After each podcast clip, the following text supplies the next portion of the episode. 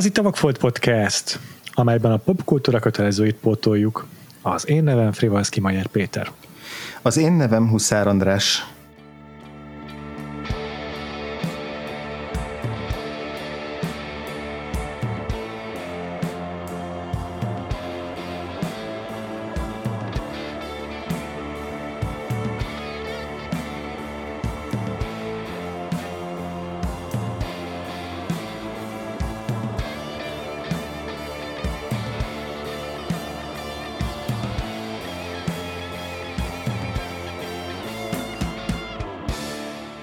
Folytatjuk a vendég évadunkat, és ahogyan már bizonyára megszokhattátok, mm, minden alkalommal új, minden második alkalommal új vendéget hívunk, aki először bepótolja velünk egy saját vakfoltját, tehát ezúttal nem mi pótolgatjuk a vakfoltjainkat, hanem a vendégünk, majd ezt követően, hálából azért, hogy a vendégünk kiteregette a szennyest, megnézzük egy kedvenc filmjét is, és most ül itt, velősz, itt először velünk a vendégévadban Moskát Anita. Szia Anita!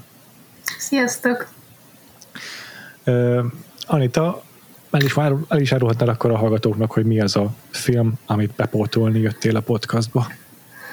Hát igen, um, azt viszonylag hamar kitaláltuk, hogy egy Bergman film legyen, és végül a personát választottuk tőle. Hú, Annak hát um, én nagyon régóta az szeret... hogy egy Bergman, Bergman-t gondolod pótolni? Nagyon régóta szeretném Bergmannak nagyjából így az összes fontos filmjét megnézni, mert hát egyrészt mert kimaradt, másrészt meg én nagyon szerettem a lányának, Lynn Ullmannak a könyveit, és végigolvastam az összeset, és több ilyen hatalmas nagy kedvenc. És van egy könyve, amit nem olvastam, mert nem tudom, úgy hallottam, hogy ebben az apjával való kapcsolata az így nagyon erősen benne van, és hogy ezért nem árt ismerni hozzá dolgokat.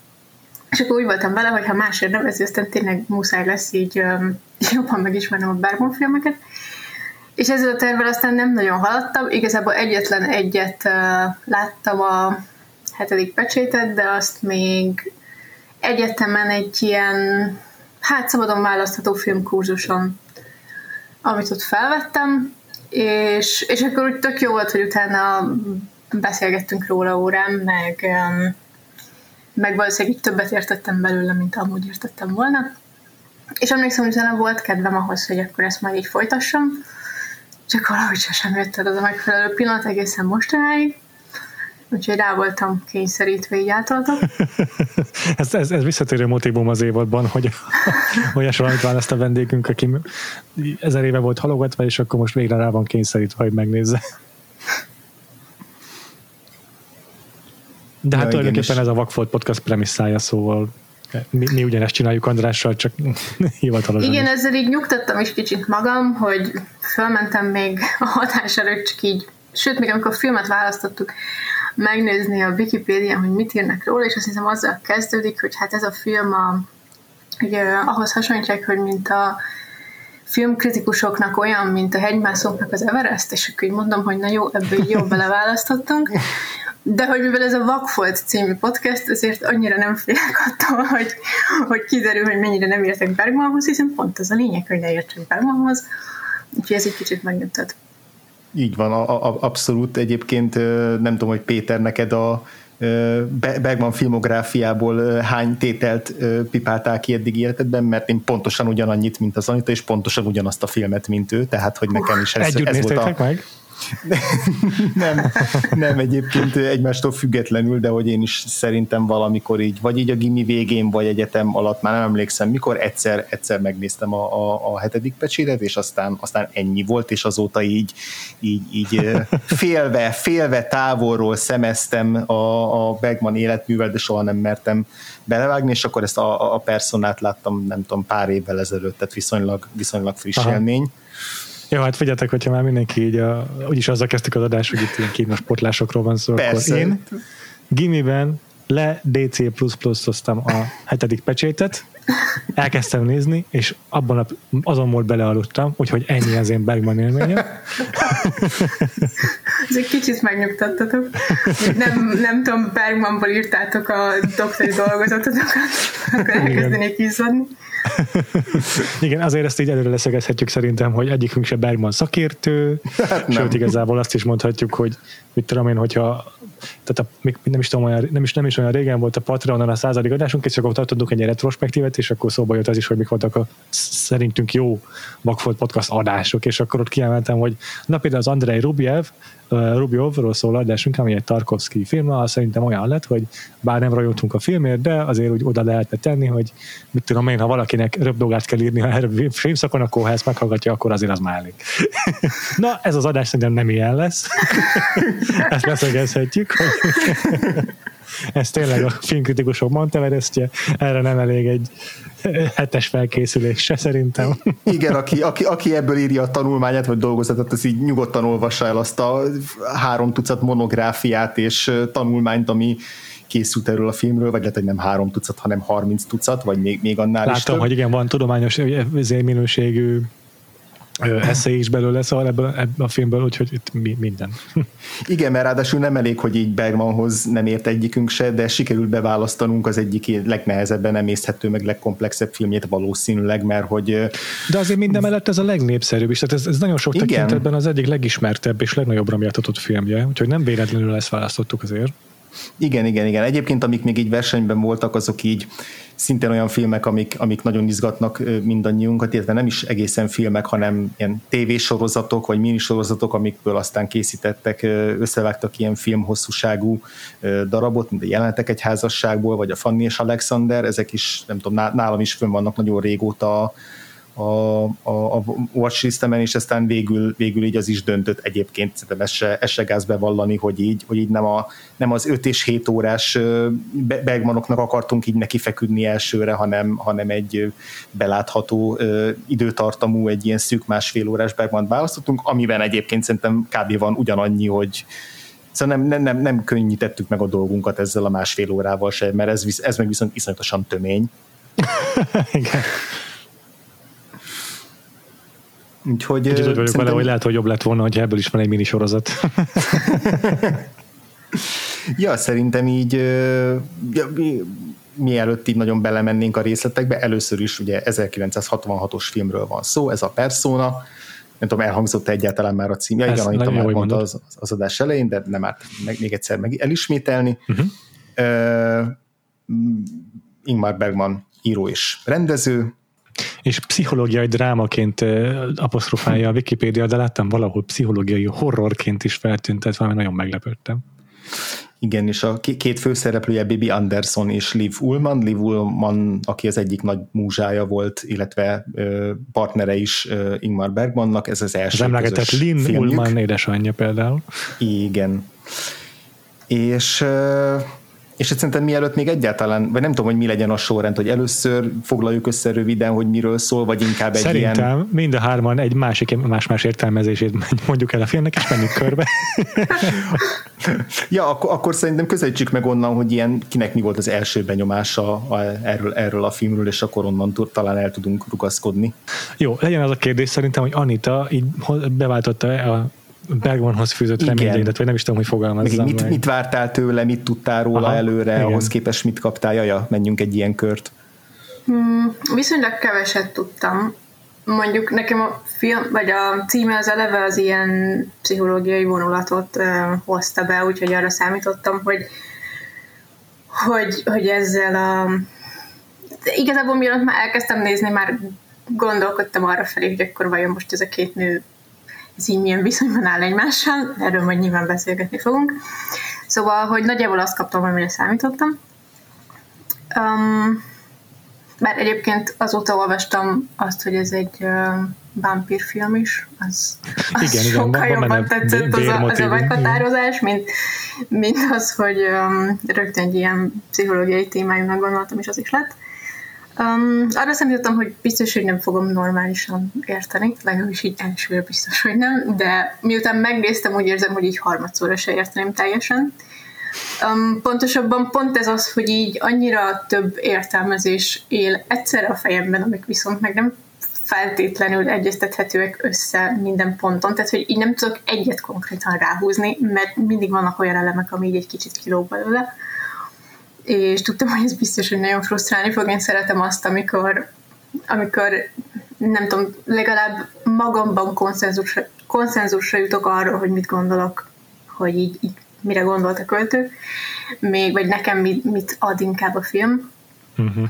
De azt nem gondoltam, hogy, hogy még én is meghasadok, és több dolgot fogok gondolni, lehet, hogy ez így a film hatása. a film végén, a film nézése közben a végére te is két személyiségé váltál, és mind a kettő magadének igen, igen, ja. És akkor András, te is mondd el, hogy te mire számítottál nagyjából, és hogy azt kaptad el. Hmm. Igazából, igazából én szerintem már mire eljutottam a, ahhoz, hogy megnézem ezt a filmet, addigra már nagyon sokat olvastam az utóéletéről, például olyan filmekről, amikre hatással volt, és azok oh, általában... Hát ez már óriási előny, igen.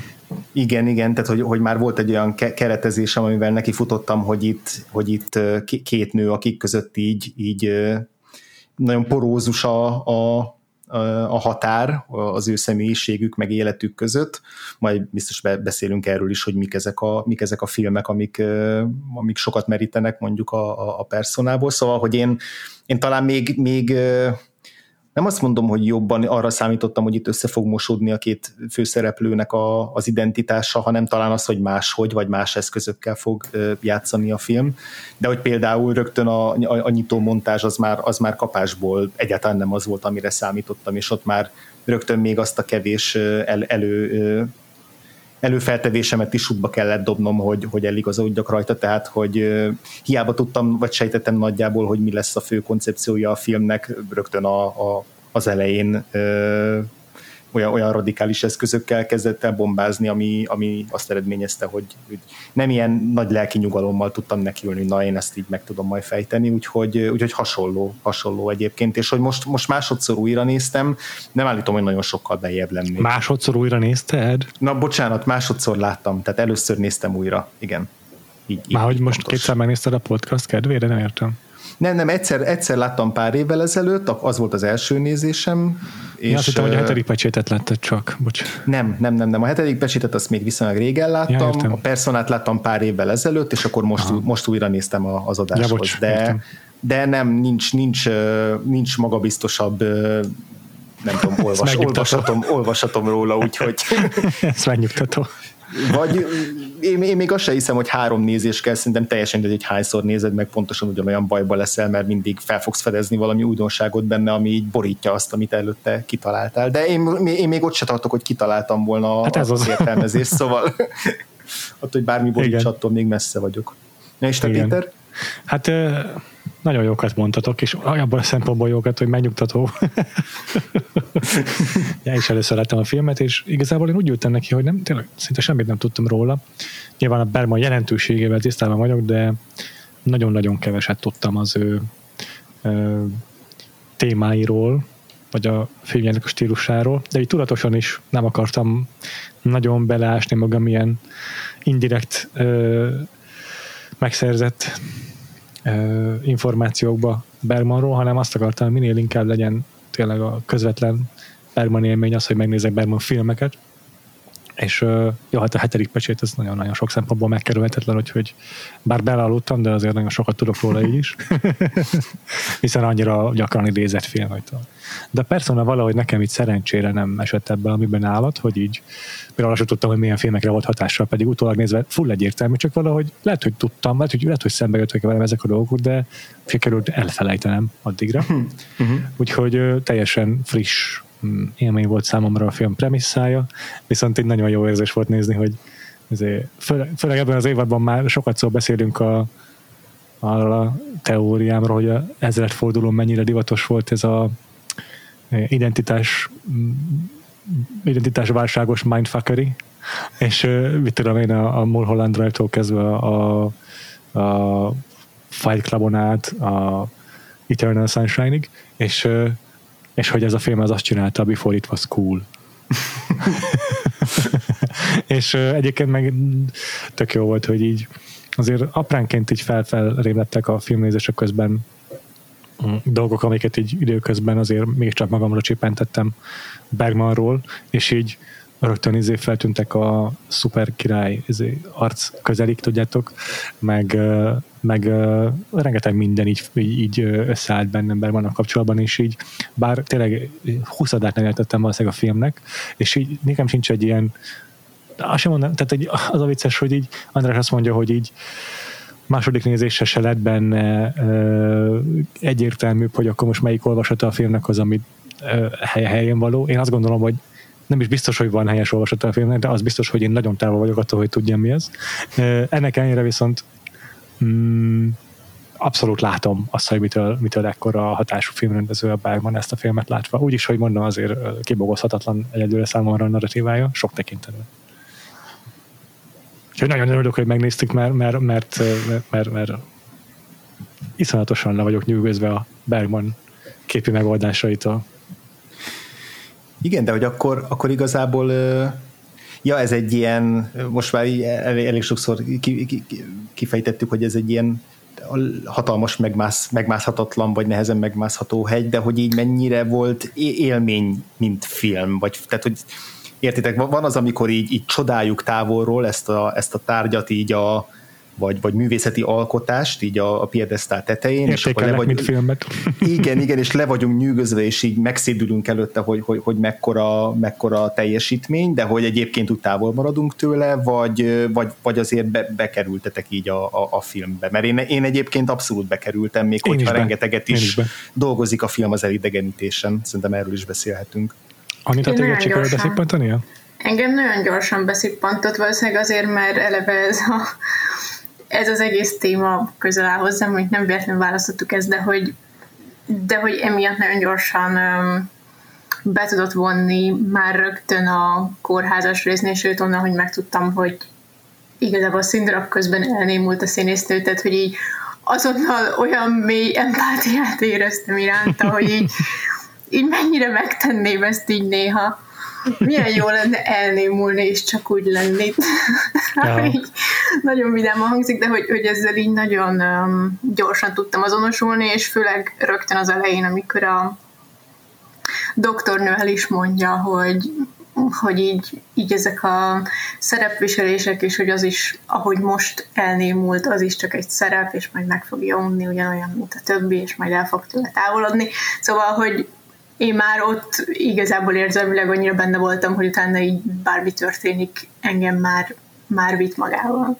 Wow, ez ügyöző. Én nem tudom, hogy mikor kerültem a hatása alá, azért egy fokozatosan kellett, de az biztos, hogy már az első ilyen impressionista képekkel elérte azt, hogy oda, nagyon, oda, nagyon odafigyeljek mindenre.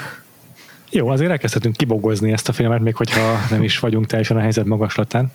Mm, igen, szerintem egy, egyébként neki rugaszkodunk a, a, akár e, e, itt a, a, a főorvosnak egy a, a nagy monológia felül is, ami elég ilyen véletlenszerűnek tűnik, de hogy nekem most, most direkt ki is írtam magamnak szinte szó szerint, mert, mert annyira úgy éreztem, hogy ott valamit nagyon lefektet, legalábbis egy premisszát, vagy egy ilyen filozófiai kérdésfelvetést, amit, amin aztán elindul a film, aztán így majd megbeszélhetjük, hogy mennyire ágazik el másfelé. Egy, egy nagyon gyors történet áttekintést nyújtsunk azért, de azt szerintem szögezzük le, hogy spoileresek leszünk egy, egy több mint 40 éves filmmel kapcsolatban, sőt 50 éves, uh, és, és, és nagyon azért összefoglaljuk a cselekményt, mert lehet, hogy valaki régebben látta. Jó? Persze. Itt ugye két, két főszereplőt követünk. Az egyikük az Anita által már emlegetett Elizabeth, aki egy színésznő, és a, a színpadon, még a film kezdete előtt, egy flashbackbe látjuk, elnémul éppen a Elektra színműnek a főszerepét alakítja, és ott így teljesen elnémul, és aztán ez, ez odáig fajul, vagy oda, odáig vezet, hogy, hogy, hogy teljes mértékben a, az életben is megnémul, nem akar fölkelni, nem akar semmit csinálni, és, és kórházba kerül ezzel a némasággal, ahol megfejtik azt, hogy igazából nincs se fizikai, se mentális betegsége mögött, hanem ez egy, ez, egy, ez egy elhatározás az ő részéről. És akkor kirendelnek mellé egy nővért, Almát, ő a másik főszereplő, Elizabethet játsza Liv Ullman, Almát pedig uh, Bibi Anderson, és a film elején még a kórházban így ismerkednek meg, majd utána, utána közösen kiköltöznek a, a főorvosnőnek a egy ilyen vidéki kis házába, egy ilyen kis tengerparti kis házba egy szigeten, ez a Bergmannak a, a főhadiszállásán a Farő szigetén játszódik, legalábbis ott, ott forgatták a filmet, és, és akkor a film hátralévő részében azt látjuk, hogy ők ketten hogyan, hogyan élnek ezen a kis szigeten.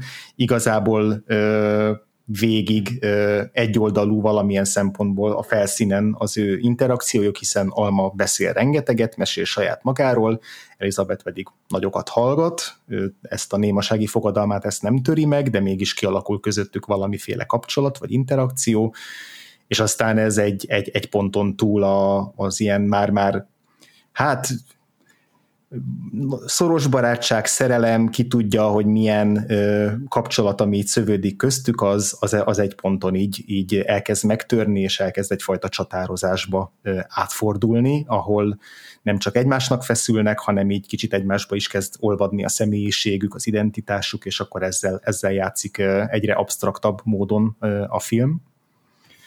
Szerintem Bergman, Bergman egy, nem, nem tudom, ezt a YouTube videóban hallottam, ezt állítólag úgy foglalta össze a filmet, hogy két nő találkozik, összehasonlítják a tenyerüket, és aztán elkezdenek egymásba olvadni.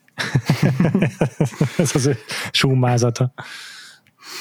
Igen, a, a, a háttérben meg az volt, vagyis hát a, a legendák szerint, az a, a anekdoták szerint az volt a, a kiinduló pontja ennek a filmnek, hogy, hogy a, az utcán találkozott a, a, a Bergman a Bibi Andersonnal, akivel akkor már ő ismerték egymást, azt hiszem együtt is jártak, és, és akkor ott volt a Bibi Andersonnal a egyik Mekkora a király ez a Bergman basszus, ugye a svéd színésznőket.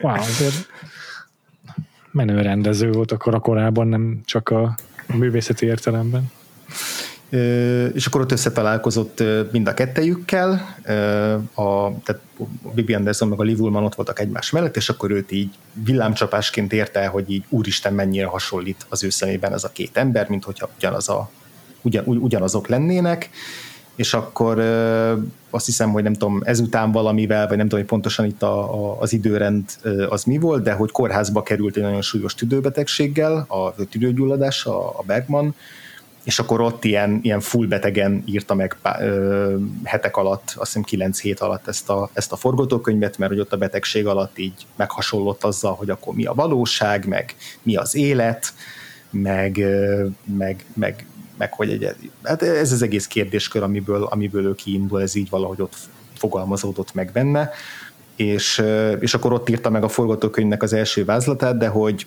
elméletileg amennyire én tudom, a, a korábbi filmjeinél mindig nagyon-nagyon pontosan előre megvolt a forgatókönyv, ugye a Bergman a színházból érkezett, és így nagyon tényleg centire lefektette a, a teljes dramaturgiát, meg, meg dialógokat, és hogy ez volt az első olyan nagy kivétel, ahol ettől elrugaszkodott, és egy sokkal spontánabb, meg szabadabb ö, mm, alapokról indult el, hogy majd menet közben is alakul a film, a színészek is alakítottak rajta, a dialóg szinten is, tehát ez, ez maga ez, ez a film a, a Bergman számára is egyfajta ilyen nem tudom, lélektani vagy pszichológiai kísérlet, meg, meg, meg rendező kísérlet volt a, a korábbi munkásságához képest, meg egyébként a, a későbbiekhez képest is. Tehát ez, egy, ez az egyik legradikálisabb filmje, amennyire én, amennyire én tudom. Wow. Jó van. És akkor mondtad, mondtad, hogy fussunk neki az orvosnő monológia felől, szerintem akkor maradjon nálad a mikrofon, és, és, akkor, és akkor mondd el, hogy mire gondoltál ez alatt. Igen, arra gondoltam, hogy az, az, az egy, nekem nagyon olyan érzésem volt, hogy ott lefektet egy ilyen alaptételt a, a Bergman, amit aztán elkezd feszegetni a későbbiekben a szereplőink keresztül, mert ott arról beszél a, a, a főorvos, mielőtt így kiengedi a kórházból a, az Elizabetet, hogy igazából tökre megérti azt, hogy ő miért némult el, mert hogy ez, ez, ez, ez a megnémulás, ez így a, a, a létezésnek a teljes reménytelenségéből fakad, abból, hogy mindannyian szerepeket játszunk az életben, és hogy ez, ez az összes szerep ez mennyire hamis, minden gesztusunk, minden, minden mondatunk az gyakorlatilag egy hazugság, és hogy, és hogy erre mint stratégia, vagy mint válasz lett volna az Elizabeth részéről az, hogy, az, hogy ő csendben marad, mert hogy akkor a csend nem hazudik, de mondja a főorvos, hogy ez mint hiába lesz, mert hogy az élet az így is úgy is be fog majd szivárogni a, ebbe a, ebbe a zárt burokba, amit így a csenddel megalkot maga körül. És aztán így valamennyire szerintem a, a filmnek a további része az ezt támasztja alá, vagy ezt, ezt, a, ezt a kérdést veti fel, hogy itt van egy ilyen dihotómia, hogy ha beszélünk, akkor rögtön hazudunk, vagy hogyha megnyilvánulunk, megmutatkozunk kifelé, akkor azok már rögtön nem mi vagyunk, akkor itt van a, az Elizabeth, aki csendben marad, és ezzel, mint hogyha önazonosabb akarna lenni, de hogy ez lehetséges-e. Na, most jöjjek elő Junggal, vagy még túl korán van hozzá? Szerintem sosincs elég korán Junggal előjönni. Na, mert hogy az orvosnak a monológiában, amit kiemeltél, hogy így azzal, hogy megszólalunk, azzal rögtön hazudunk, picit így Jungot telegrafálja Bergban, meg a film címével is. Jungnál a, az ő elméletében a personának nagyon-nagyon fontos szerepe van. A persona az egyébként a görög színészetben a színészek által adott maszknak is volt a neve, és ezt adaptálta Jung tulajdonképpen a latinon keresztül igazából.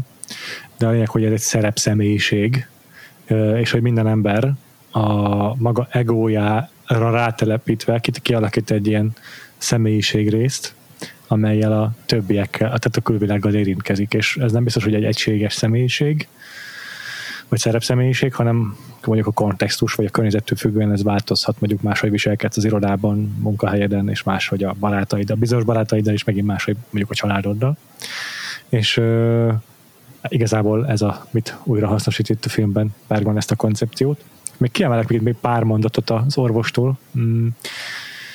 Van egy ilyen mondata is, amikor így beszélget a, az almával, hogy egy szakadék van a között, aki mások számára vagy, és aki a magad számára vagy.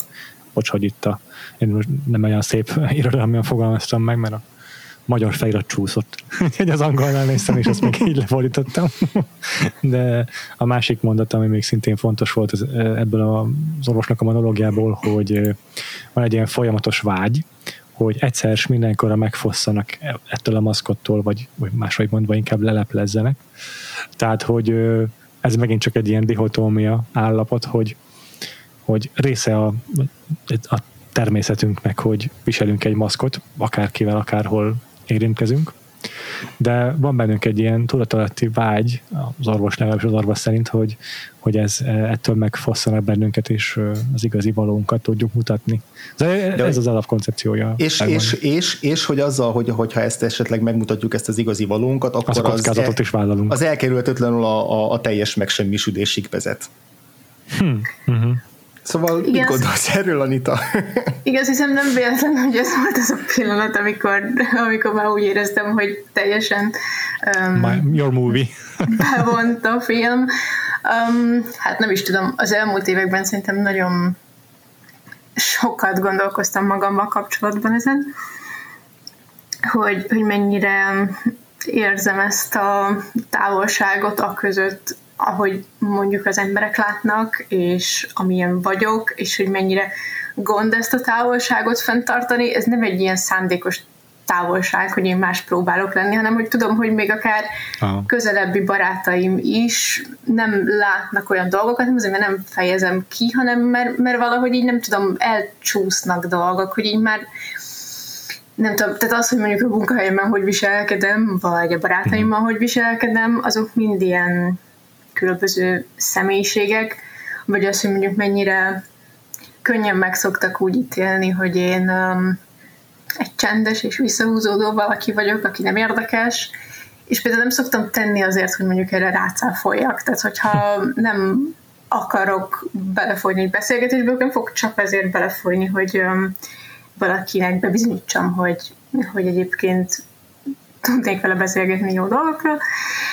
Um, és nem tudom, hm. szóval, hogy, hogy ez így mindig um, mindig egy csomó kérdést felvetett bennem, hogy, hogy ezt így mennyire kéne fenntartanom, vagy, vagy mennyire lehet egyáltalán ehhez közelebb jutni, és számomra az az egyetlen, ahol, ahol tényleg a lehető legközelebb tudok jutni, amikor írok, és, és nem véletlen szerintem, hogy a film is így a művészettel mennyit foglalkozik, mert ez tényleg egy um, olyan őszinte pillanat, amikor, amikor nincs helye semmiféle nem tudom, társadalmi szerepeknek, vagy prekoncepcióknak, hogy mit gondolunk a másikról, hogy, um, hogy nem tudom, milyen korábbi tapasztalataink van. Ez egy abszolút teljesen őszinte pillanat és folyamat. És, és egyrészt ez folyamat közben is nagyon félelmetes, ahogy mondjuk ez a film bemutatja ezt a harsat személyiséget, és majd nyilván eljutunk a vége monológhoz, ahol, ami ugye kétszer is szerepel a filmben. Én nagyon ezt a folyamatot érzem mondjuk írás közben, egy ilyen nagyon kíméletlen találkozás magammal, ahol a lehető legközelebb ér az, az, amilyen vagyok, és az, amilyennek látszom, vagy hiszem magam. Valamilyen, nem tudom, egy monológ ott a konyhában, azt hiszem a konyhában játszódott, ami ilyen nagyon kíméletlen beolvasás önmagunknak. És aztán amikor ezt meg fel kell vállalni, és akkor meg kell mutatni az embereknek ezt a szörnyű sérülékenységet, hm. az, az egy nagyon, nem is tudom, ijesztő pillanat. És nekem ezt a pillanatot adta az egész film ezt a, olyan önmagaddal való szembenézést, amikor így, így nem, nem tudod már magad erről sem elrejteni azt, hogy egyébként milyen vagy, és, és akkor is bevillannak a traumáid, és akkor is meghatároznak, amikor, amikor azt hiszed, hogy um, ezektől meg tudsz szabadulni. Nyilván majd erről is fogunk beszélni a film kapcsán. Úgyhogy, úgyhogy nekem abszolút ezt a felkavaró érzést hozta, és, hm. és ez, ez a monológnál indult, igen el is Nekem tetszik, hogy egy ilyen irányba menjen az adás, hogy nem a filmről beszélünk, hanem a, a vele kapcsolatos impresszióinkról. Tehát egy a ez egy ilyen, tudod, ilyen Puzsér Robertes adás, hogy valójában csak a saját világlátásunkat mondjuk el az adásban a film ürügyén. Hát de figyelj, szerintem egyébként a persona az, az olyan mértékben visszatükröz, meg visszareflektál egyrészt saját magára Igen. is folyamatosan, azzal, hogy Igen. folyamatosan jelzi, erről majd biztos később beszélünk, hogy a önmaga filmszerűségét, tehát hogy ez egy megalkotott, megkonstruált dolog, meg a szereplők is egymást tükrözik vissza, tehát szerintem így nem tudom, teljesen adja magát az, hogy, hogy, hogy mindenki magát fogja belelátni, illetve magát ma, ma, saját maga tükröződik vissza valamilyen szinten e, e, ebből Nekem a problémakörből. Tényleg? Ilyen szinten nem is gondolkodtam egyébként, de most, hogy Anita ezeket mondta, sok, sok, sokkal inkább belegondoltam.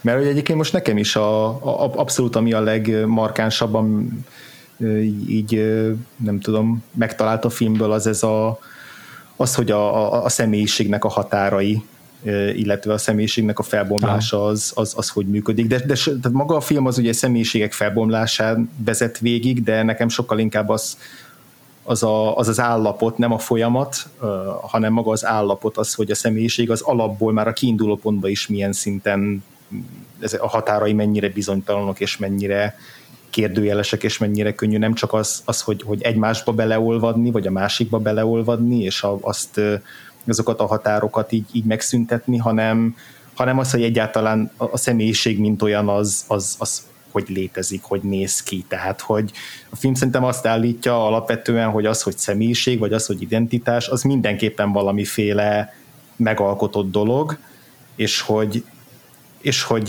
és hogy mindenképpen valami olyasmi, amit, ami ilyen performatív, vagy amit mi így kifelé közvetítünk. Tehát itt a, a, a Jungi értelemben, ugye a Jungnál, a, amit a Péter elmondott, hogy van ez a persona, és akkor azon belül pedig elvileg van egy attól független, nem tudom, ilyen belső lélek maga, amit egyébként meg almának nevez, tehát az se véletlen, hogy alma... Mi ez komoly? Aha, abszolút komoly. Egyébként azt tudtam, hogy a spanyolban a lélek az alma, de azt nem vágtam, hogy Jung ezt így használta. Igen, igen. De hogy, de hogy, de hogy nem tudom, hogy mennyire, mennyire jut el oda, az, az én olvasatomban a film nem oda jut el, hogy akkor leásunk a, a, a személyisünk legmélyére, és ott megtalálunk valamit, hanem hogy annyira fragmentált, meg annyira szét van töredezve ez a személyiség, annyiféleképpen viselkedünk annyi felé, hogy a végén egy ilyen, egy ilyen nagy semmi az, amit ő megtalál, és hogy ebbe a semmibe próbál, próbál így ö, nem tudom boldogulni, vagy, vagy, vagy azt próbálja kibogozni, hogy ez, hogy ez, hogy ez, a, hogy ez a semmi, ez, a, ez az üres, nem is üresség, hanem tényleg egy ilyen semmi, ami, ami egy ilyen teljesen megfoghatatlan dologgá válik, miután mindent lehántunk, az, az, az, az mit jelent, és hogy ebbe szerintem egy ilyen hatalmas nagy kérdőjel elenged el a film a, a, a végén, hogy, uh-huh hogy, hogy eljutat minket egy végpontig, meg azon túl, és utána nem ad egy megfejtés, meg nem ad egy, nem ad egy, egy, egy megnyugvást arra, hogy na akkor most lebontottuk, hogy mi a személyiség, de megmutatom, hogy mi az, ahova vissza tudsz találni, hanem egy ilyen teljes uh-huh. tehát a, a lebontásnak a végén enged el minket, és és valószínűleg ez, de ez szerintem az, ilyen, az, a leg, az a végső sebezhetőség, ahol így uh-huh. kitárulkozol, de nincsenek megfejtések igazán, tehát pont, pont hogy kérdőjelek maradnak. Csak. csak hogy ez az, hogy, hogy, hogy kitárulkozol, feltárod a leg, legmélyebb saját magadat, de nem vagyok meggyőződve róla, hogy te ott rátalálsz valamire. Tehát, hogy nincs, nincs hát meg ja. az. Mert de, tehát, de hogy, ez, hogy... Ez, ez, ez, az igazi, ez, ez nagyon tetszik nekem, és ebben, hogyha Anita nem mondja, hogy itt a saját élménye az, hogy ettől így sebezhetővé válik, akkor nem áll össze bennem ez, de tényleg uh-huh. arról szól szerintem, hogy pont attól, hogy így ezeket a ezt a personát, ezt az ilyen védő bástyát magad körül lebontod, az a saját magad számára is, tehát saját magadat is szembesíted magaddal. Nem? Tehát lehet, hogy Anitának ott vannak a könyvek, és azon keresztül ö, hm. sikerül a, a, a personáton megszabadulva önmagának lennie, de nekem ilyen nincs. És a legtöbb embernek lehet, hogy nincs is. Lehet, hogy a, hm. az izének, a, a filmbeli Elizabethnek a színészet az, és az, azért válik annyira végtelenül sebezhetővé, hogy végül megnémul, és az a végső persona, az a legvégső bástya, tehát az, az utolsó vérmű, ami, ami teljesen átatolatlan a, a némaság. De hogy lehet, hogy ez az egész védmű, amit kialakítunk, ez arra is szolgál, hogy saját magunktól megvédjük magunkat. Igen, igen, én csak, én csak a Ja, csak azt tenném még ehhez hozzá, hogy ez, ez abszolút, ez abszolút egyetértek. Engem most az foglalkoztat, vagy az így birizgál folyamatosan ebben a, ebben a folyamatban, hogy a sebezhetőség meg a, a felmutatás folyamatában, hogy, hogy én, én, én meg így az elmúlt években egy nagyon azon dolgozom, vagy így azon, vagy nagyon sokat gondolkozom, meg, meg kutatok abban, hogy így, hogy így pont, e, pont ebben, hogy így leássak így valahogy saját magamnak a legmélyére, és hogy, és hogy ott, ott vajon mit találok hogy, hogyha, hogyha a külön, személyiségnek a különböző elemeit, azokat, azokat így szétszedem, vagy mint a hagymát így elkezdem lehéjazni, hogy egyáltalán ez a metafora, ez, ez, ez, ez működőképes-e így egy emberi személyiségre, hogy így lehántod a hagymának a héjait, és ott, ott lesz alatta az a valami, amit így addig nem tudtál pontosan definiálni, vagy meghatározni, mm. vagy nem láttál a sok hagymahéjtól, vagy ilyen védműtől, és hogy nekem attól ö, hát nem is tudom mi a jó szó erre, szóval, szóval ezért nehéz ez a film, mert hogy, mert hogy azért én, én, nálam mm, Szóval hogy pont azt mondja, hogy, hogy nem feltétlenül lesz ott valami. Tehát, hogy ez, a, ez az út, vagy ez a... Szóval nem, nem csak annyi van, hogy lebontod a személyiséget, hogy felbomlik a személyiséget, de a végén lesz egy katarzis, és én nagyon kíváncsi vagyok, hogy nálatok például volt egy katarzis a filmen belül, tehát hogy, hogy szerintetek a szereplők meg, megérték ezt a katarzis, mert hogy én most pont valahogy azt éreztem, hogy, hogy nem lehet eljutni egy ilyen megnyugtató katarzisig, ahol te ott leástál a mére, és ott megtaláltál valamit, hanem megvan ez a folyamat, hogy leástál a mére, sebezhetővé tetted magad, és ott maradtál pőrén, és így nem tudod, hogy mi a, bocsánat, mi a fasz van. Tehát, hogy egy ilyen, egy ilyen, egy ilyen hatalmas kérdőjel a filmnek a, a, a, a vége, mert hogy annyira absztraktá válik, és annyira szétszálazza ennek a két szereplőnek a, az identitását, meg így összemossa, hogy, hogy nekem, nekem például az, az az utolsó nagy monológ, amiről Anita beszélt, az, az se hozott egy ilyen megnyugvást, hogy itt most történt valamilyen olyan horderejű szembenézés, ami után tudjuk, hogy valami önazonosabb lét következik, mert mondom nekem így nagyon nagyon érdekesen a semmi felé tart ez a film, vagy van egy ilyen, Igen. talán nem nihilista, de, de nagyon nehezen megfogható zárlat. Most persze előreugrottam a film végére, amit a Péter nem szokott szeretni, de, de hogy, de hogy, hogy nem tudom, kíváncsi vagyok, hogy nálatok volt egy ilyen katarzis ennek az, ennek az útnak a során, vagy, vagy valahogy nagyon máshol járok, mint ti. Mert Péter, most például rád is nagyon kíváncsi vagyok, mert te azt mondtad, hogy te, te nem vonultál be ilyen mértékben így a, a, a szereplőknek a pszichodrámájába, hogy akkor egy picit így kívülről, vagy, vagy kívül ebből nézve neked milyen volt a, az íve ennek a filmnek? Wow. Ez a lelki íve. Meghallgattam két ilyen lelki kitáralkozást egymás után, és akkor én most beszéljek arról, hogy nekem nem volt ilyen. Kösz. Most mit mondjak? Olyan szépen elmondhatok, hogy nektek mennyi mindent jelentett ez a film tényleg. Nem akarom, nem akarom hogy lelombozni a, a, ezt, a, ezt a nagyon szép adásévet. Egyébként nagyon furcsa, mert két félre hasadok, tehát hogy valahol azt is érzem benne, amit András mondott, meg nem véletlen, hogy amikor megszólal a végén, vagy hát így kierőlteti, hogy megszólaljon, akkor azt hiszem, hogy azt mondja, hogy semmi, többször is. Tehát, hogy, hogy benne van abszolút ez a nihilizmus. Szerintem azt az agyam már így kevésbé engedte be a számomra megett katarzis után is, és hiába igen, tehát hogy, hogy teljesen látom azt, amit mondjuk András mond, de nekem sokkal inkább ott volt az egésznek a fókuszpontja annál a dupla monológnál, és, és onnantól szerintem engem a végén a fragmentáltsága, vagy akár ezek a kierőltetett semmik már így um, kevésbé tudtak utána befolyásolni. Szóval uh-huh. én ott már elvesztem. De egyébként értem azt, amire gondolsz.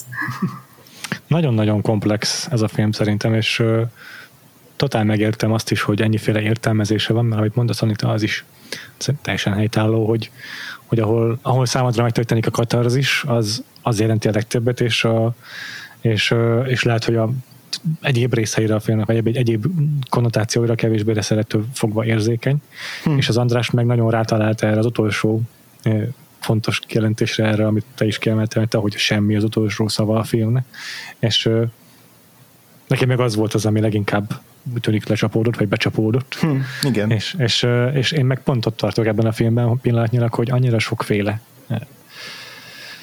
mindent érint, annyira komplex a, a, a motivum rendszere, hogy pillanatnyilag még csak így élvezkedek benne, és így élvezem, hogy, hogy mennyire, mennyire bonyolult, és mennyire e, nem hagy lehetőséget így azonnal feltárni magát és még nem, nem volt ilyen katartikus pillanat számomra a filmmel hm. kapcsolatban, ahol így, így egyfajta értelmezés, vagy egyfajta szűrőn keresztül saját magam számára ez értelmet nyert volna. Hanem pont, hogy, pont, hogy azt látom, hogy Bergman mennyi mindent akar itt. Vagy hogy is mondjam, nem is biztos, hogy van egy konkrét mondani valója neki, hanem, hanem így összekeveri ezeket a gondolatokat egy ilyen hatalmas ö, kondérba, és akkor addig-addig kevergeti őket, még, még valami borzasztó, komplikált motivumrendszer meg nem születik, ami, amire direkt nem ad megfejtést. Uh-huh. Nem adja meg a receptet ehhez a kondérhoz. Igen, és, és, én, és én egyelőre ott tartok, hogy ezt élvezem, hogy milyen jó, hogy ez egy ilyen bonyolult dolog, amiből így érzek ki ízeket, meg minden, de úgy nem tudom megmondani, milyen étel ez.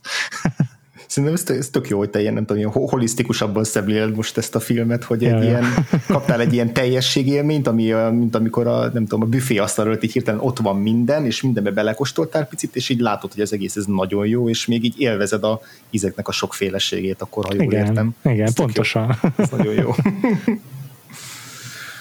Ja, akkor nem tudom, nézegethetünk még ilyen ízeket a, a, a filmben, mert szerintem még van sokféle értelmezés, amit, amit még nem mm, említettünk, vagy nem betettünk fel. Anita említette például a, a vámpír motivumot a, a filmnek a végéről.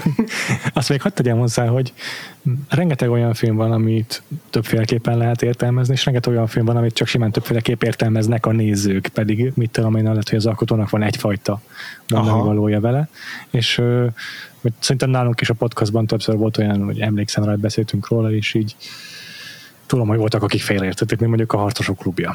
És, és ezekről tök érdekes úgy beszélni, hogy tudjuk, hogy tehát, hogyha alaposan megnézzük a filmet, és így a filmnyelvi motivumokat, meg a eszközöket ténylegesen észrevesszük, és nyitott szemmel nézzük a filmet, akkor összeáll, hogy ténylegesen mit akart a rendező. Csak lehet, hogy valaki nem nézte olyan nyitott szemmel, vagy a saját szűrőjén keresztül csak egy bizonyos értelmezési tartományát fogta fel a történetnek, és akkor teljesen máshogy csapódott le a dolog.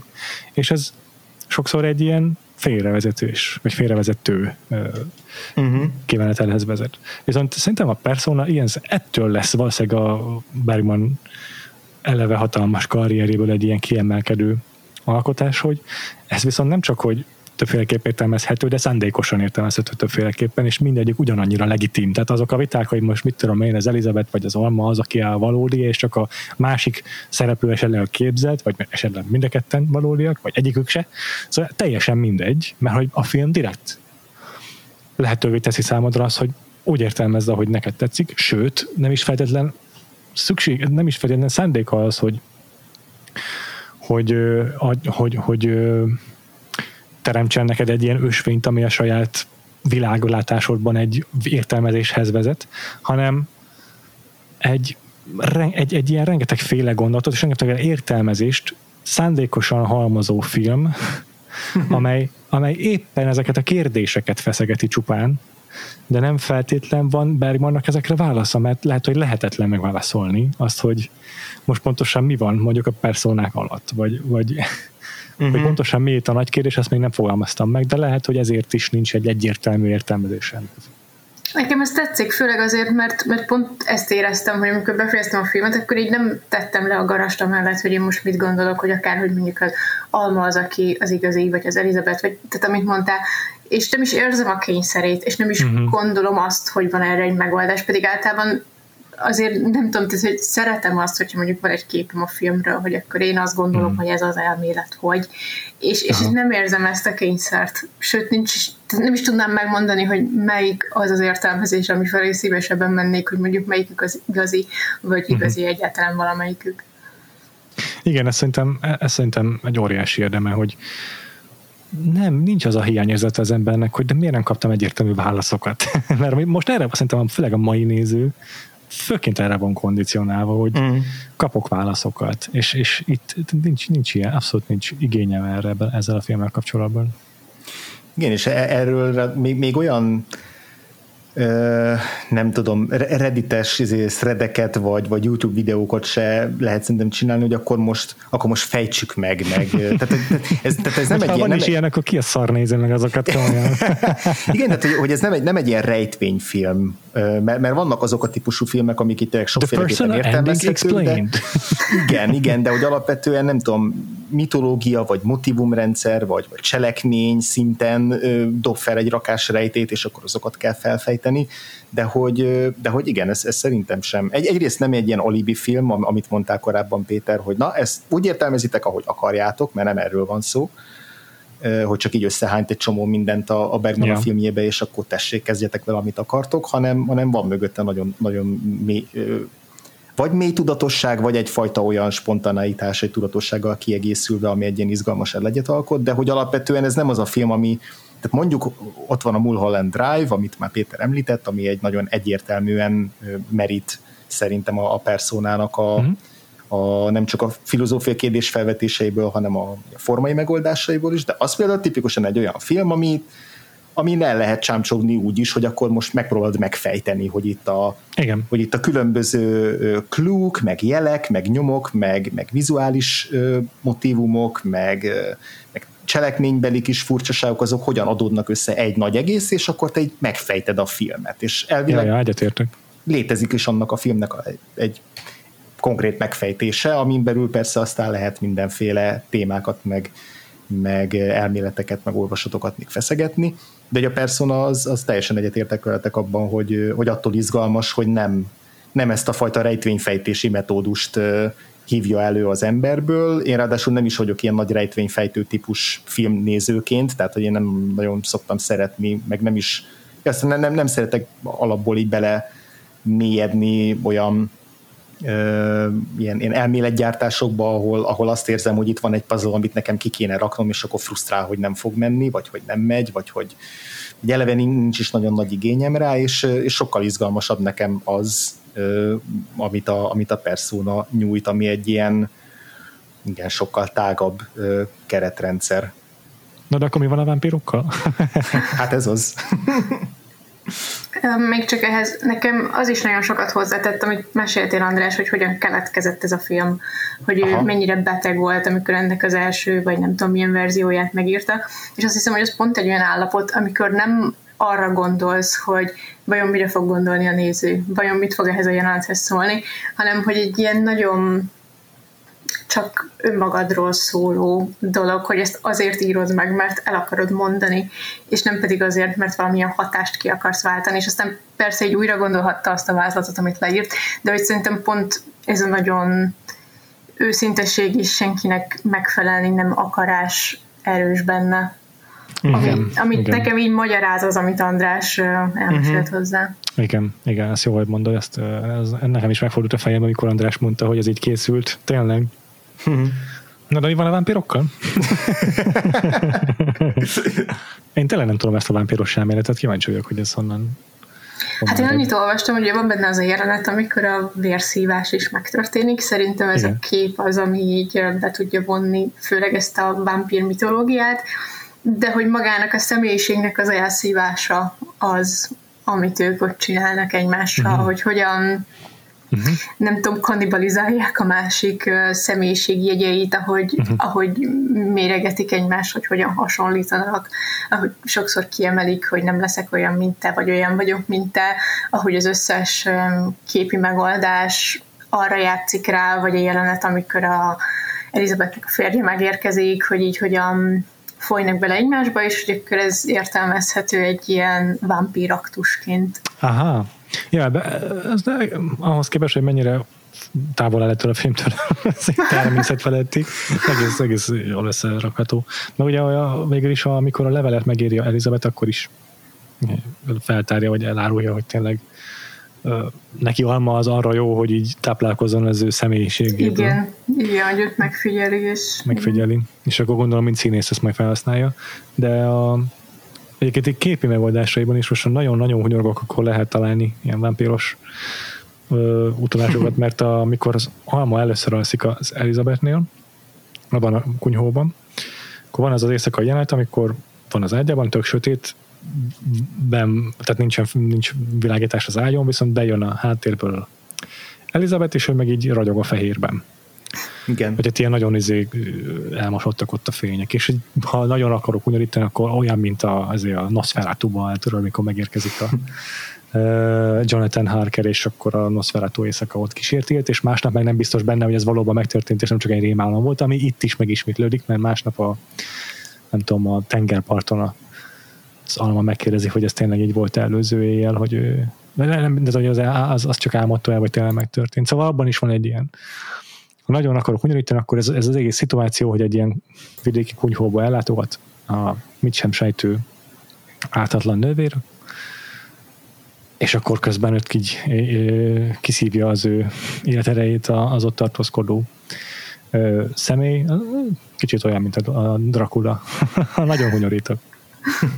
Nekem egyébként a vérszívással együtt sem jött elő így magamtól ez a, az elmélet, az, az nekem csak egy ilyen nagyon, nagyon e, ilyen erős, ilyen, ilyen szexuális töltetű pillanat volt a, a filmben, vagy így valaminek az ilyen, az ilyen betetőzése így a, így a kettejük között az a, az a vérszívás dolog, de hát mondjuk egyébként a, a szexualitás, vagy erotika, vagy az ilyen pszichoszexuális izé viszonyok azok a, alapból a vámpír történeteknek is a alapját képezik, úgyhogy így, így az, is, az is belepasszol. De hogy az a, az, a, az, az ilyen nagyon, nagyon ilyen tabu döntő ilyen testiség, ami ott megjelenik, miközben egészen addig igazából ugye ilyen érintések vannak köztük, illetve van egy nagyon explicit ilyen anekdota vagy történet, amit, a, amit megoszt magáról, egy ilyen szexuális történet, mit megoszt magáról a, a, az alma, tehát szerintem van, van egy ilyen nagyon erős ilyen szexuális töltete a, a, a filmnek végig, amit így, amit így lebegtet, és, és én ezt a vérszívást, ezt annak a, annak éreztem, hogy ott így át, át, áttörik valami, vagy átlépnek valamit, ami nincs pontosan megfogalmazva, hogy ez micsoda, és így szerintem így nehéz is lenne így lecímkézni, de én, én ezen a kereten belül értelmeztem azt a jelenetet, de mondom, hogy egyébként a, a vámpír történeteknek is ez eléggé alapja, úgyhogy, úgyhogy ezek szerintem így összefésül. E, ez, ez a két elmélet így összefésülhető lett, hogy nem mindegyik, de, de ezeket én úgy össze tudom rakni egymás mellé. Van egy elméletem nekem is. Na. ez nem tudom, hogy akkor a baromság, hogy azért nem írnak róla máshol.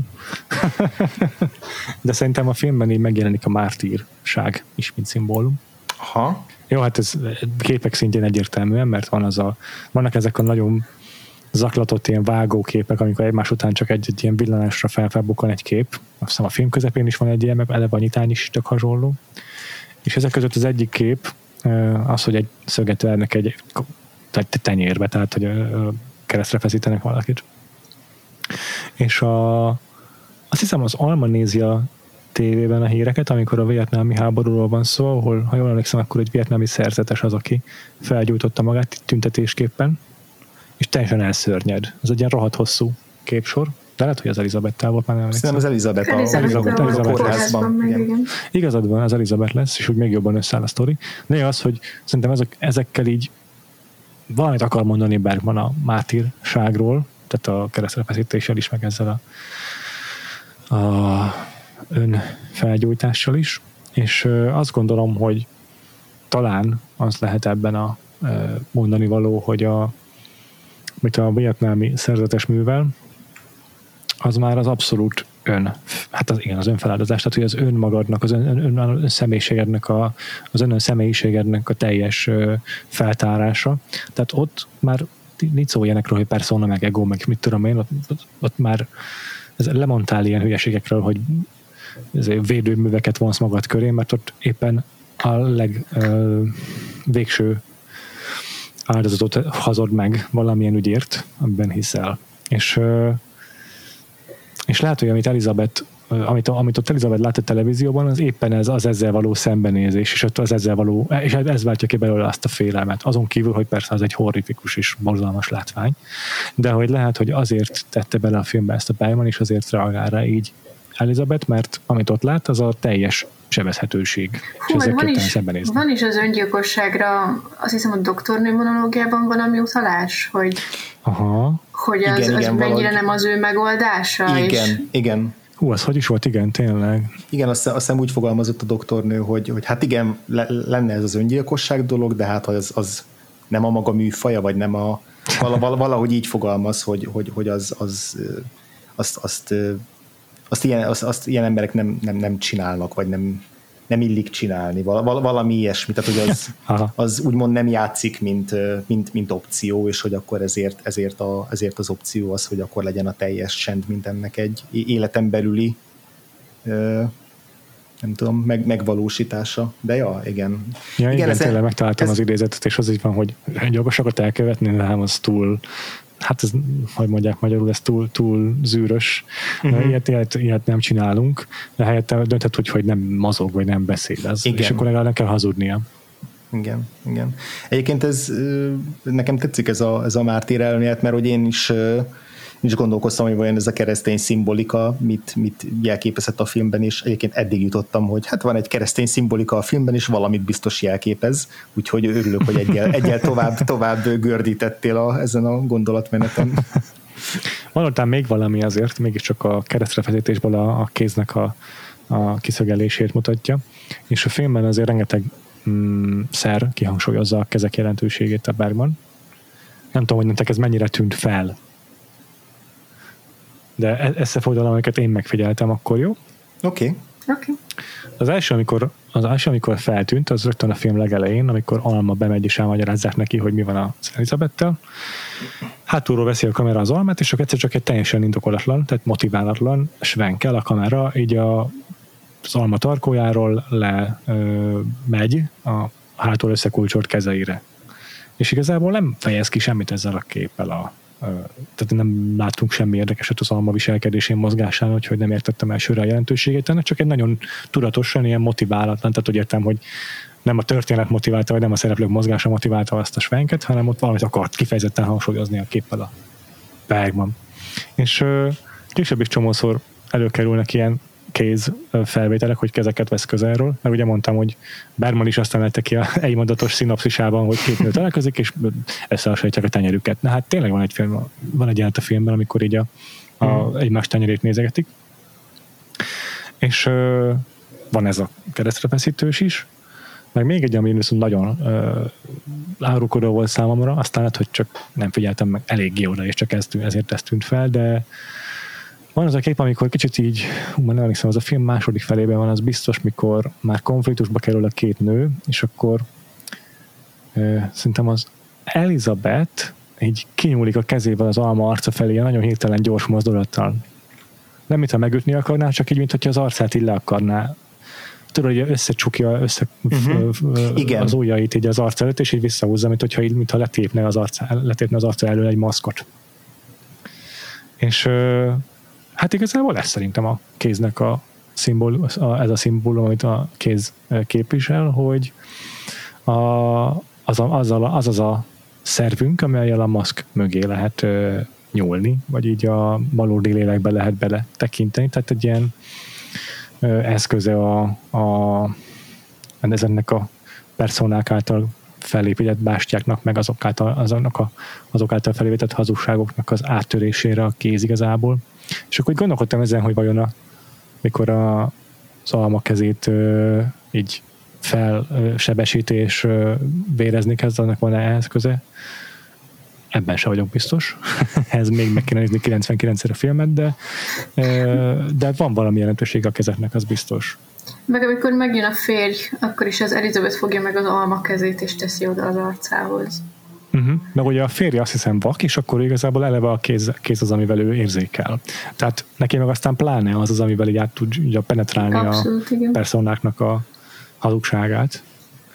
Igen, meg hát e, egyébként is, mint hogyha azt feszegetné a film, vagy, vagy ez egy nagyon éles szembenállás, hogy így a, a szavak azok egyáltalán mennyire tudnak hatékonyak lenni, bármilyen szinten abban, hogy ezeket a ezeket a határokat áttörjük, mert hogy itt van a, az egyik főszereplő, aki folyamatosan beszél, itt van a másik, aki egyáltalán nem, és hogy egyébként ja. pedig nem ezek a verbális gesztusok lesznek a meghatározóak később a film későbbi részében, hanem olyan nonverbális gesztusok, mint hogy a, nem tudom, az alma kint hagy egy, egy törött üvegszilánkot a földön, és akkor arra hogyan fog majd reagálni a, a, a, az Elizabeth, vagy ez a Péter által említett ilyen, ilyen furcsa, ilyen boxszerű kézmozdulat, vagy egy ilyen, tehát hogy, hogy, hogy egy, egyre inkább ezek, ezek lesznek érvényesek, és nem az, hogy, hogy, hogy mit mondanak egymásnak, vagy legalábbis van egy ilyen megbonyolítása ennek a, a képletnek, hogy mi akkor beszélünk, és akkor az, azon keresztül valamit így meg tudunk ö, mutatni egymásnak. Szóval rendkívül komplikált dolog ez a persona.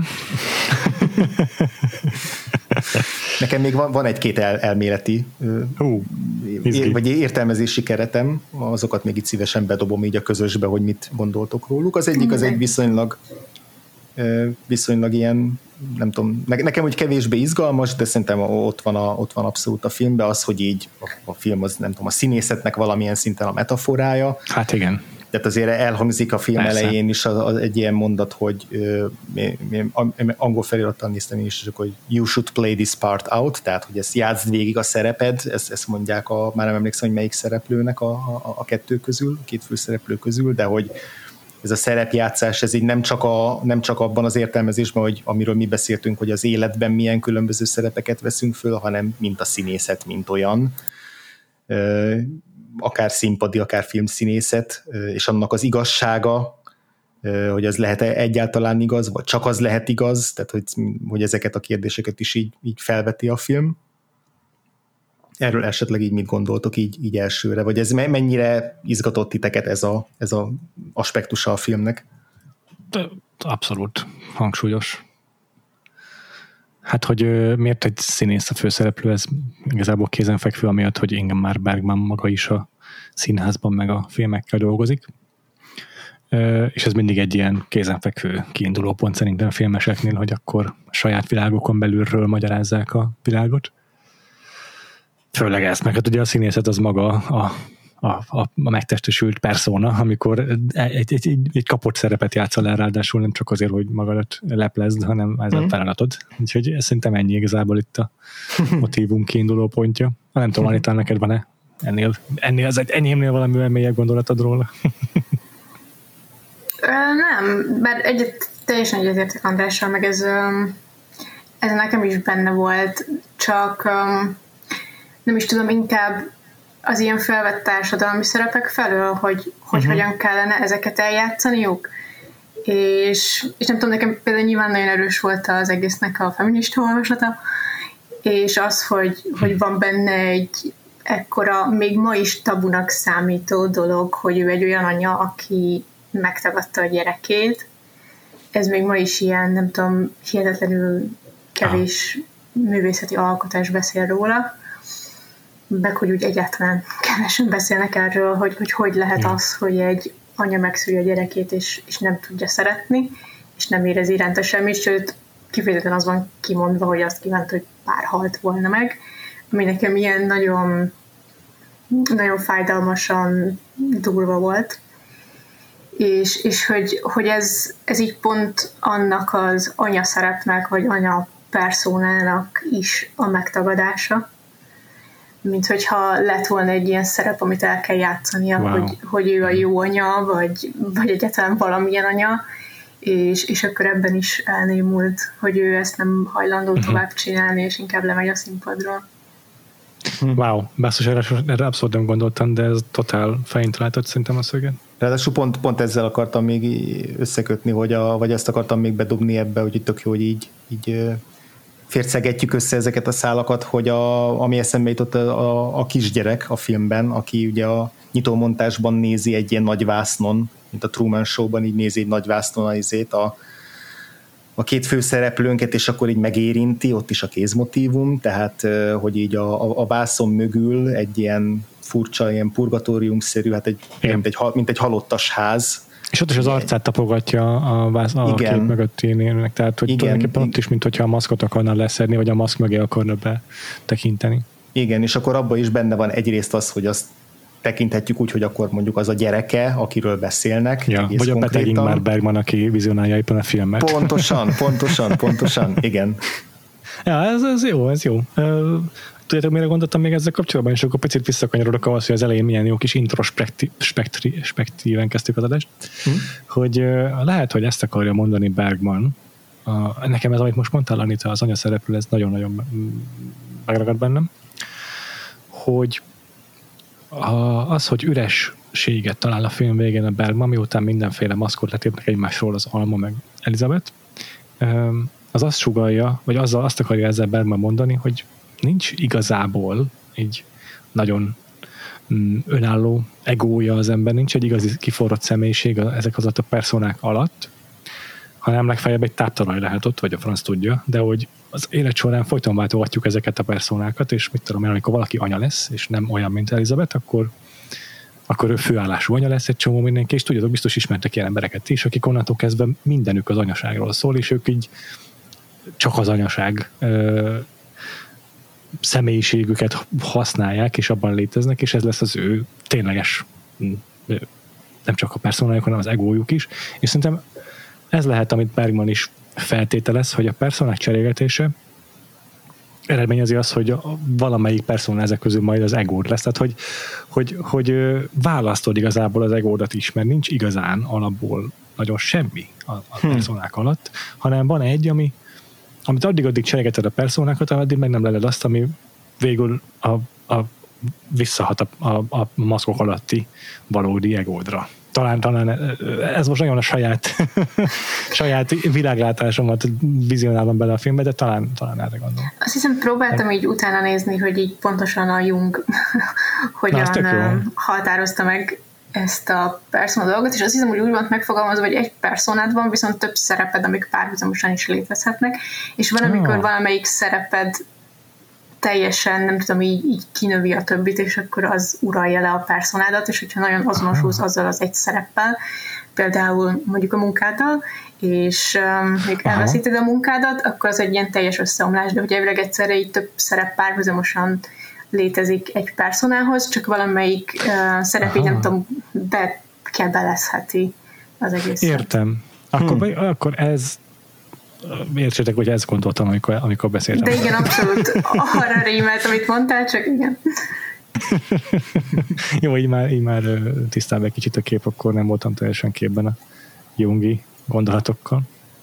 Igen, és szerintem e, e, e, erre egyébként nagyon, nagyon szépen rímel az is, ahogy, ahogy indít a, az Alma ebben a, a kapcsolatban az Elizabettel, mert hogy ott igazából ő, ő valahogy úgy vezeti fel saját magát először az Almának, vagy bocsánat, az Elizabetnek, hogy van egy ilyen kicsit unalmas, de igazából neki nagyon jó biztonságérzetet adó ilyen normatív életpályája, amit így lát maga előtt. Tehát, hogy kifejti, hogy ő, hogy ő majd, majd megházasodik, lesz nem tudom, két gyereke, egy, egy, ilyen, egy ilyen polgári életet elképzel ö, saját magának, vagy lát maga előtt, és egy kicsit, kicsit úgy beszél róla, hogy ez egy ilyen eleve elrendelt életút, amit ő, amit ő be fog járni, és aztán E, ezt, ezt állítja egy kicsit szembe ezzel, a, vagy legalábbis szerintem, szerintem ezt állítja szembe azzal a fajta ilyen furcsa, akkor én most kilépek a, a, a valóságból jellegű döntéssel, ami a, az, hogy az Elizabeth akkor így hát kilépett a saját életéből, és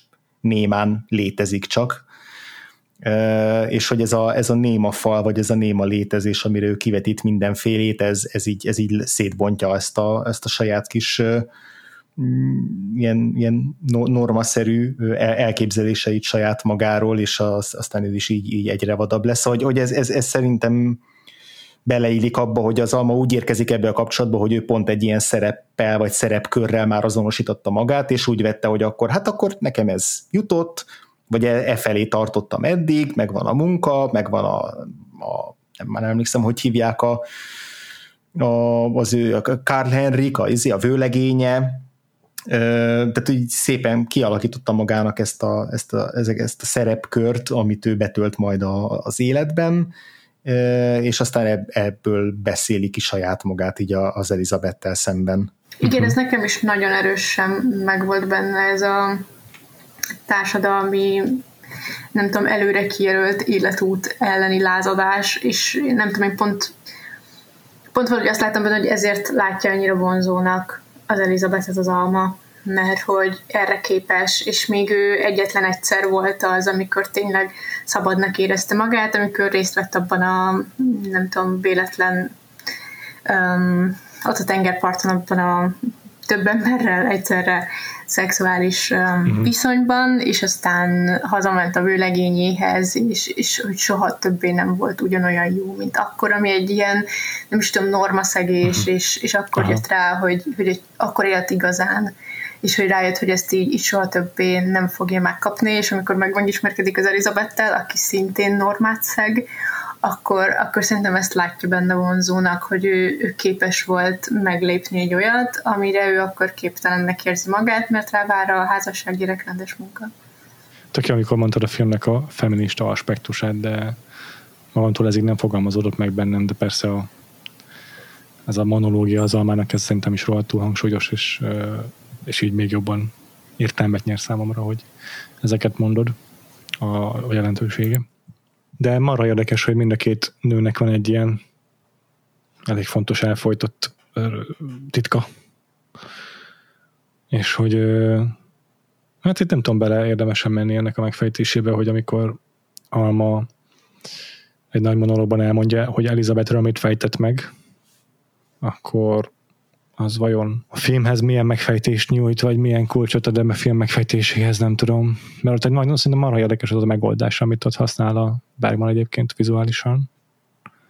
Igen, az az, amikor, amikor, amikor megismétli ugyanazt a monológot úgy, hogy először a végig csak a, a reakciót mutatja, az Elizabeth reakcióját, csak az ő arcát, és azon belül vág, és aztán a kvázi így visszatekeri az időt, egy, vagy, vagy kizökkenti egy pillanatra az időt, és visszaugrik a monológ elejére, és akkor pedig végig az alma arcát mutatja. Ez egyébként eredetileg nem ez volt a terv, eredetileg ez egy standard izé, olyan felvétel lett volna, ahol majd váltogatja a kettőt, tehát úgy, úgy vették fel azt hiszem talán két kamerával, hogy, hogy akkor majd majd, majd, majd összevágnak a kettőből egy, egy, egy ütős monológot, de amikor megnézte a, a felvételeket, akkor, akkor valahogy rájött arra, hogy vagy, vagy azt érezte, hogy, hogy ezeknek így meg kell ismétlődnie, vagy így, így egészében mű, működik mind a kettő.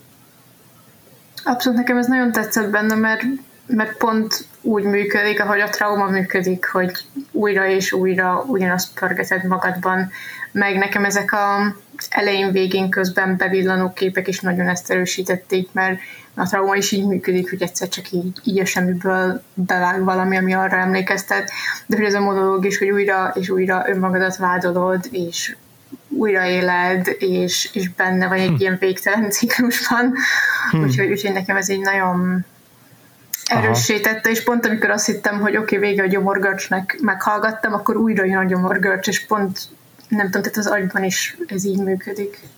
És ezért mm-hmm. tetszett. Hú, ez tök jó.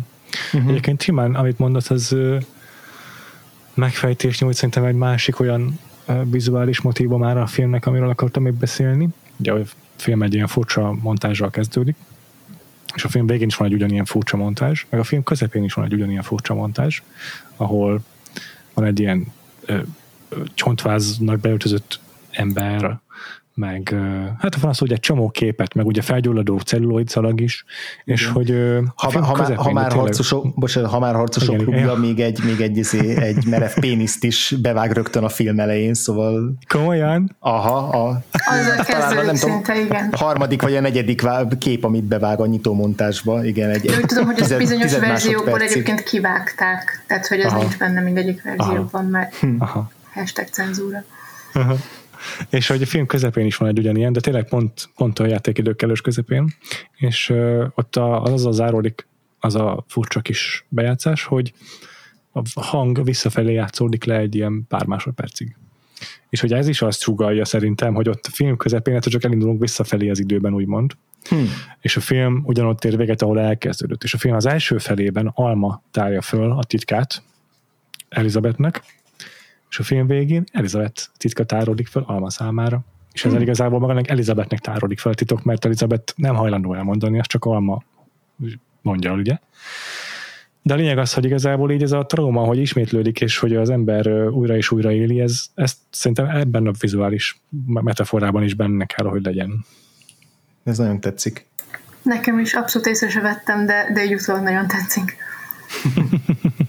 Egy, egyébként is nagyon zárt a, a szóval egyszerűen nagyon nyitott és nagyon zárt a világ annak a filmnek, ami szerintem megint csak egy ilyen tök izgalmas, hogy, hogy tudta ezt megoldani a Bergman, hogy egyszerre teljesen nyitott, mert már nem tudom, lassan közel másfél órája beszélgetünk a szá, ezerféle lehetséges értelmezésről, és közben meg egy ilyen teljesen zárt burokban történik az egész azáltal, hogy így az elején megindulnak a filmszalagok, a végén izé, szétválnak, a, vagy, vagy izé lepereg a filmszalag a vetidőképről, tehát hogy van egy ilyen nagyon tényleg megkonstruált jellege, hogy itt akkor itt akkor a rendező így megfigyeli azt, hogy mi történik, és akkor a kisgyerek is megfigyeli, hogy mi történik, mi is megfigyeljük, néha a szereplők így megfigyelnek minket, mert vannak olyan jelenetek, amikor mondjuk egy fényképezőgéppel így kifejezetten a kamerával Igen. szembe fotóznak, tehát van Tényleg. egy ilyen fontos kiléptetése a nézőnek, hogy... Meg ugye a film végén konkrétan a kamera stáb fábokkal. I, I, tényleg, tényleg, igen, igen, igen. Tehát egyrészt meg a meg színpadon is, amikor abba hagyja, akkor, akkor kinéz rád. Tehát mint igen, tényleg, tényleg. Nekem tényleg. adott darab lenne. Na és az is a film leges legeleje, és a kamerastán meg a leges legvége. É, tényleg, na még egy, még egy körkörös párhuzam, szuper. Csak összerakjuk a végén. Szóval ez, ez, szerintem ez is, egy, ez is egy tök nagy teljesítmény, vagy tök... Szerintem nagyon, nagyon nehéz ezt úgy megoldani, hogy, hogy tényleg egyszer legyen egy ilyen zárt és nyitott érzete a, a, a filmnek, és az, hogy nem is tudod így szétválasztani, hogy jó, akkor most ez a valóság, ez a fantázia, hanem az egész egy olyan valóságba játszódik, ami nem valóság, meg egy olyan fantáziába, ami nem fantázia, tehát hogy van egy ilyen nagyon-nagyon egységes jellege, a, uh-huh. vagy mhm. egységes víziója a filmnek, amit, amit elénk tár. Fú, nagyon tetszik, hogy ennyi mindent fel, felszínre tudtunk hozni a filmből, meg magunkból. Mi még egy-két ilyen kis... Ó, még bőven van miről beszélni. Ja, még egy pár is. rendezői megoldást írtam fel így magamnak, vagy inkább ilyen, ilyen filmnyelvi megoldást, ami, uh-huh. ami már nem is ilyen megfejtendő dolog, talán csak olyan dolgok, amik itt tetszenek. igen, igen, igen, igen. Nekem is ilyesmik vannak egyébként felírva még. Az egyik, hogy, hogy szerintem iszonyatosan menő a filmnek a fő címe, tehát az, az, ezek, ezek az ilyen nagyon vad bevágásokkal, ilyen fél másodperces bevágásokkal, vagy tized másodperces bevágásokkal, ez ilyen, nem tudom, nagyon punk, amit nem, feltétlenül, nem, nem feltétlenül társítottam volna így a, a, a Bergmanhoz. Tehát szerintem az én fejemben azért Bergmanhoz egy ilyen nagyon, nagyon patinás, kimunkált, hát jó értelemben kimunkált. De valójában igen, ez a félreértés vele szerintem, hogy igen. nem, nem ez a azért, ö, ódon, nem tudom, nagy monumentális klasszikus, hanem egy baromira modernista fickó. Igen, igen, igen, és ez, ez volt nekem a főcím is, hogy ez ilyen, mint, a, mint hogyha izé a, befecskendezték volna, nem tudom, az adrenalint a vérembe, annyira ilyen felpörgető volt, meg, meg ahogy végig a, a zenét használja, az, az nekem nagyon hasonló. Zenét uh-huh. néha egy-egy ilyen nagyon éles vágással együtt, ahogy így, ahogy így mint hogy egy felpofozna időnként a film közben. Van, van egy jelenet, a, amikor felolvassa a, a az Alma a, az Elizabeth azt hiszem a férjének a levelét, amit így neki írt, még a kórházban, és akkor egy nagyon hosszú jelenet, ilyen nagyon kényelmes tempóban, ahogy így felolvassa, egy kicsit beleringat minket is ebbe a, az állapotba, hogy mi most így hallgatjuk, ahogy a, hogy, hogy miről szól ez a levél, és egyszer csak van benne egy nagyon, nagyon hirtelen vágás a, a, a, az almáról az Elizabetre, hogy kikapja a kezéből a, a levelet, és csomószor játszik szerintem ezzel, hogy ilyen hirtelen vágásokat dob be, akkor a, a hát zenében ez meg a ugyanez. francia új hullámból veszi a Berman amúgy. Hm. és amúgy később a francia új hullám meg visszakölcsönöz tőle dolgokat, szóval itt tök jó, tök jó az adok-kapok közöttük. Ja, ja, ja. Szóval én csak ezeket akartam így megemlíteni, ezek nekem vég, vég nagyon tetszettek, ezek a, ezek a váratlan ilyen dinamikai váltások, vagy ilyen váratlan meghökkentések. Aha. Én egyetlen egy fontos dolgot emeltem még ki, ezeket nagyon jó, hogy mondtad. Magamtól nem írtam föl, de tök szuper. Uh, volt egy dolog, ami nagyon hangsúlyos volt a filmben, és így nézés közben igen gyorsan leesett, hogy na igen, ezt olvastam a Bergmanról, hogy ez neki egy ilyen izéja, uh, erőssége, és ez a Berman féle close azok a közeli felvételek az arcokról, amik hát, tényleg hemzseg tőlük a film. Hmm, hogyha nem figyeltétek meg különösebben őket, vagy nem tűntek fel annyira, akkor érdemes újra legalább így átpörgetni a filmet, mert nagyon szépek a közeli felvételek az arcokról.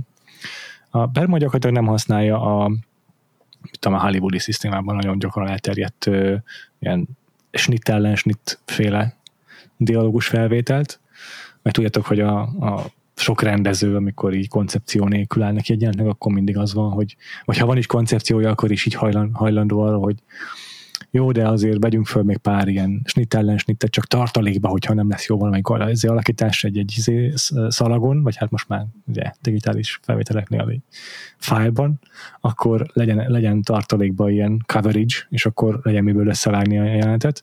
Na hát a Bergmannál ilyenfajta coverage nincsen, meg nincsen snit ellen snit szinte egyáltalán, hanem majdnem minden párbeszéd az vagy egy arcot látsz végig, uh-huh. vagy mind a kettőt egyszerre egy felvételben. Igen. És még csak nem is, a, nem is úgy, hogy nagyon sokszor a, azok a rendezők, akik tartózkodnak a snittelen snittezéstől, azok úgy csinálják, hogy akkor van egy ilyen közép, középtávoli felvétel, mondjuk két felső testről, vagy két egész alakos felvétel mondjuk, és akkor abban látjuk együtt a színészeket, de akkor viszont távol van az emberek arca egymástól. Bergmannál még csak ez se, hanem valahogyan nagyon közel egymáshoz elhelyezi a két szereplő arcát, vagy úgy, hogy az egyik távolabb van a kamerától, és a másik nagyon közel, vagy, vagy pedig időnként változtatják a helyüket a képen belül. De rengetegszer van olyan, hogy a felvételemben, mit tudom, valaki háttal van a kamerának, de így alig látni valamit az arcáról, és az ilyen enigmatikussá teszi a felvételt, mert nem úgy van háttal, mint amikor valakit váll fölül vesznek, válla mögül, hanem azért valamit látsz belőle, és így mondjuk a füle mögött van a kamera, vagy ilyesmi. És így nagyon érdekesen helyezi el a szereplőit, meg sokszor a félig takarásban van, vagy a fény olyan irányból érkezik meg, hogy tök sötétben van az egyik fele az arcának. Tehát mindig van valami rejtélyesség ezekben az arcokban, és így nézőnek így folyamatosan aktívan figyelnie kell, hogy értelmezze a, az érzéseket az emberek arcán, a színészek arcán, és folyamatosan, mint egy rejtélyt kínálja szerintem ezeket a felvételeket Bergman a néző számára. Szerintem tök érdekes, és a, tök jó volt, hogy amikor fellapoztam a Roger Ebert kritikáját, így a Roger Ebert egy ilyen humble brag mondattal így be dobja a közepén a kritikának, hogy Bergman azt mondta nekem, hogy az emberi arc a filmművészet legfontosabb témája. Minden benne van, minden rajta van.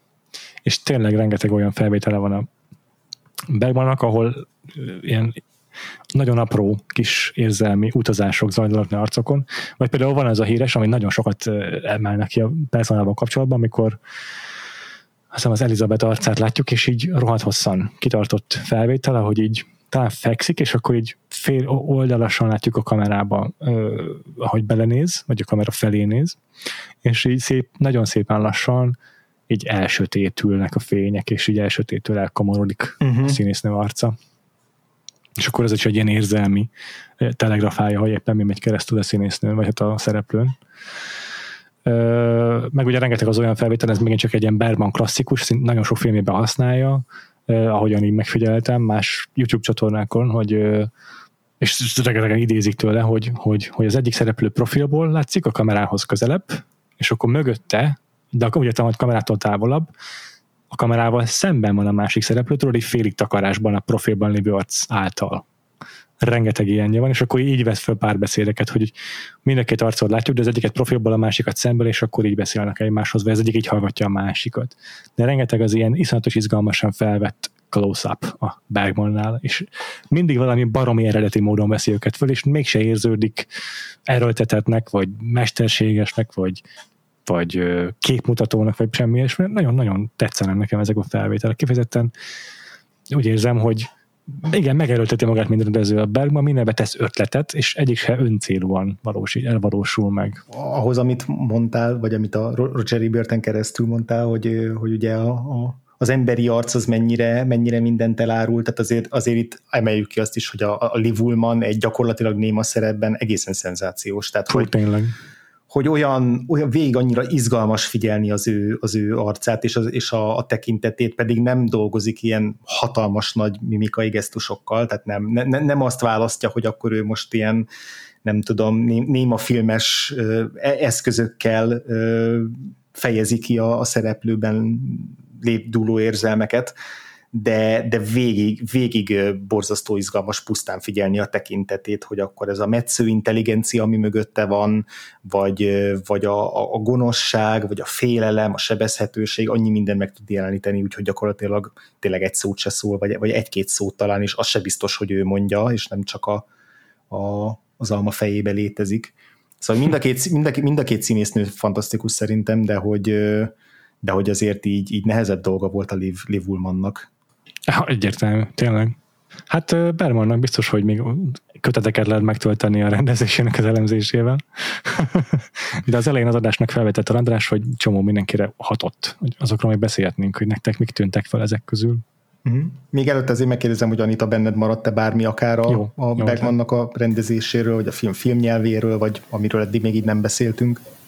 Nem, nem, abszolút. Um, és nagyon örülök, hogy ezt így veletek néztem meg, mert hogy annyi minden még így az adás közben is egyrészt amiket mondtatok, másrészt amikre így rájöttem, hogy csak veletek nézek ezen túl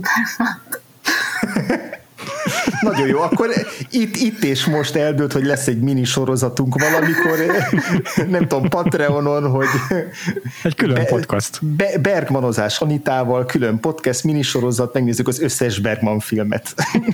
Iszonyatosan termékeny rendező volt, szerintem évekig el lennénk. Simán. Főleg, hogyha a sorozatokat is nézzük, és nem a filmre vágott verziókat, tehát mit tudom, Na, a csak is, csak egy házasságból. Több száz órányi content, itt tessék. Ja, de akkor igen, akkor a, a, a, az utóéletére ö, áttérve, hát szerintem tényleg a, a legfontosabb, vagy a, talán a leghíresebb ilyen példát, azt már említettük többször, ez a, a David Lynchnek a Mulholland Drive-ja, de, de Nagyon fontos a... szerintem is, és úgy a színésznő is az egyik főszereplő.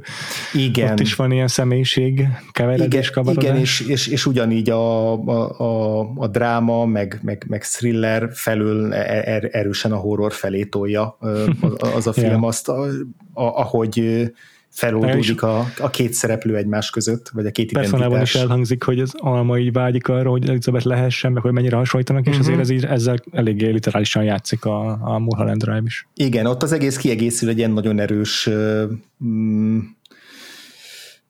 nem is tudom, a, a, talán csak a, helysz, a helyszín által egy ilyen hollywoodi Persze. köntössel, tehát az, hogy, hogy tényleg itt a, a a sztárrá vagy a színészi átváltozás és, és annak, a, annak, annak a jegyei. Az, az egy, az egy plusz szellem a, a, a David Lynchnél. Ja. Anita, neked, még mondhatunk persze minden nyilván, meg gondolom András uh-huh. is volt itt egy csomó, de Anita, neked van, amit így a filmnézések közben beugrott, hogy bazzeg, ez tényleg totál personás, amit nem tudom, más film ebből feltűnt. Nem tudom, nekem minden ilyen doppelgengeres film az abszolút Aha. beugrott. Nekem is persze. De hogy így nem tudnék közülük ilyen egyértelműt választani, hogy, tehát, hogy nem tudom, újra kéne néznem, hogyha vannak, mit tudom én, konkrétabb utalások, vagy ilyesmi. Aha. Mondtad a harcosok klubját, András, azt most már így, hogy értem, hogy volt egy konkrét pénisz ebben a filmben, így nem megértem. Igen, azt szerintem legink, leginkább ezért szokták emlegetni.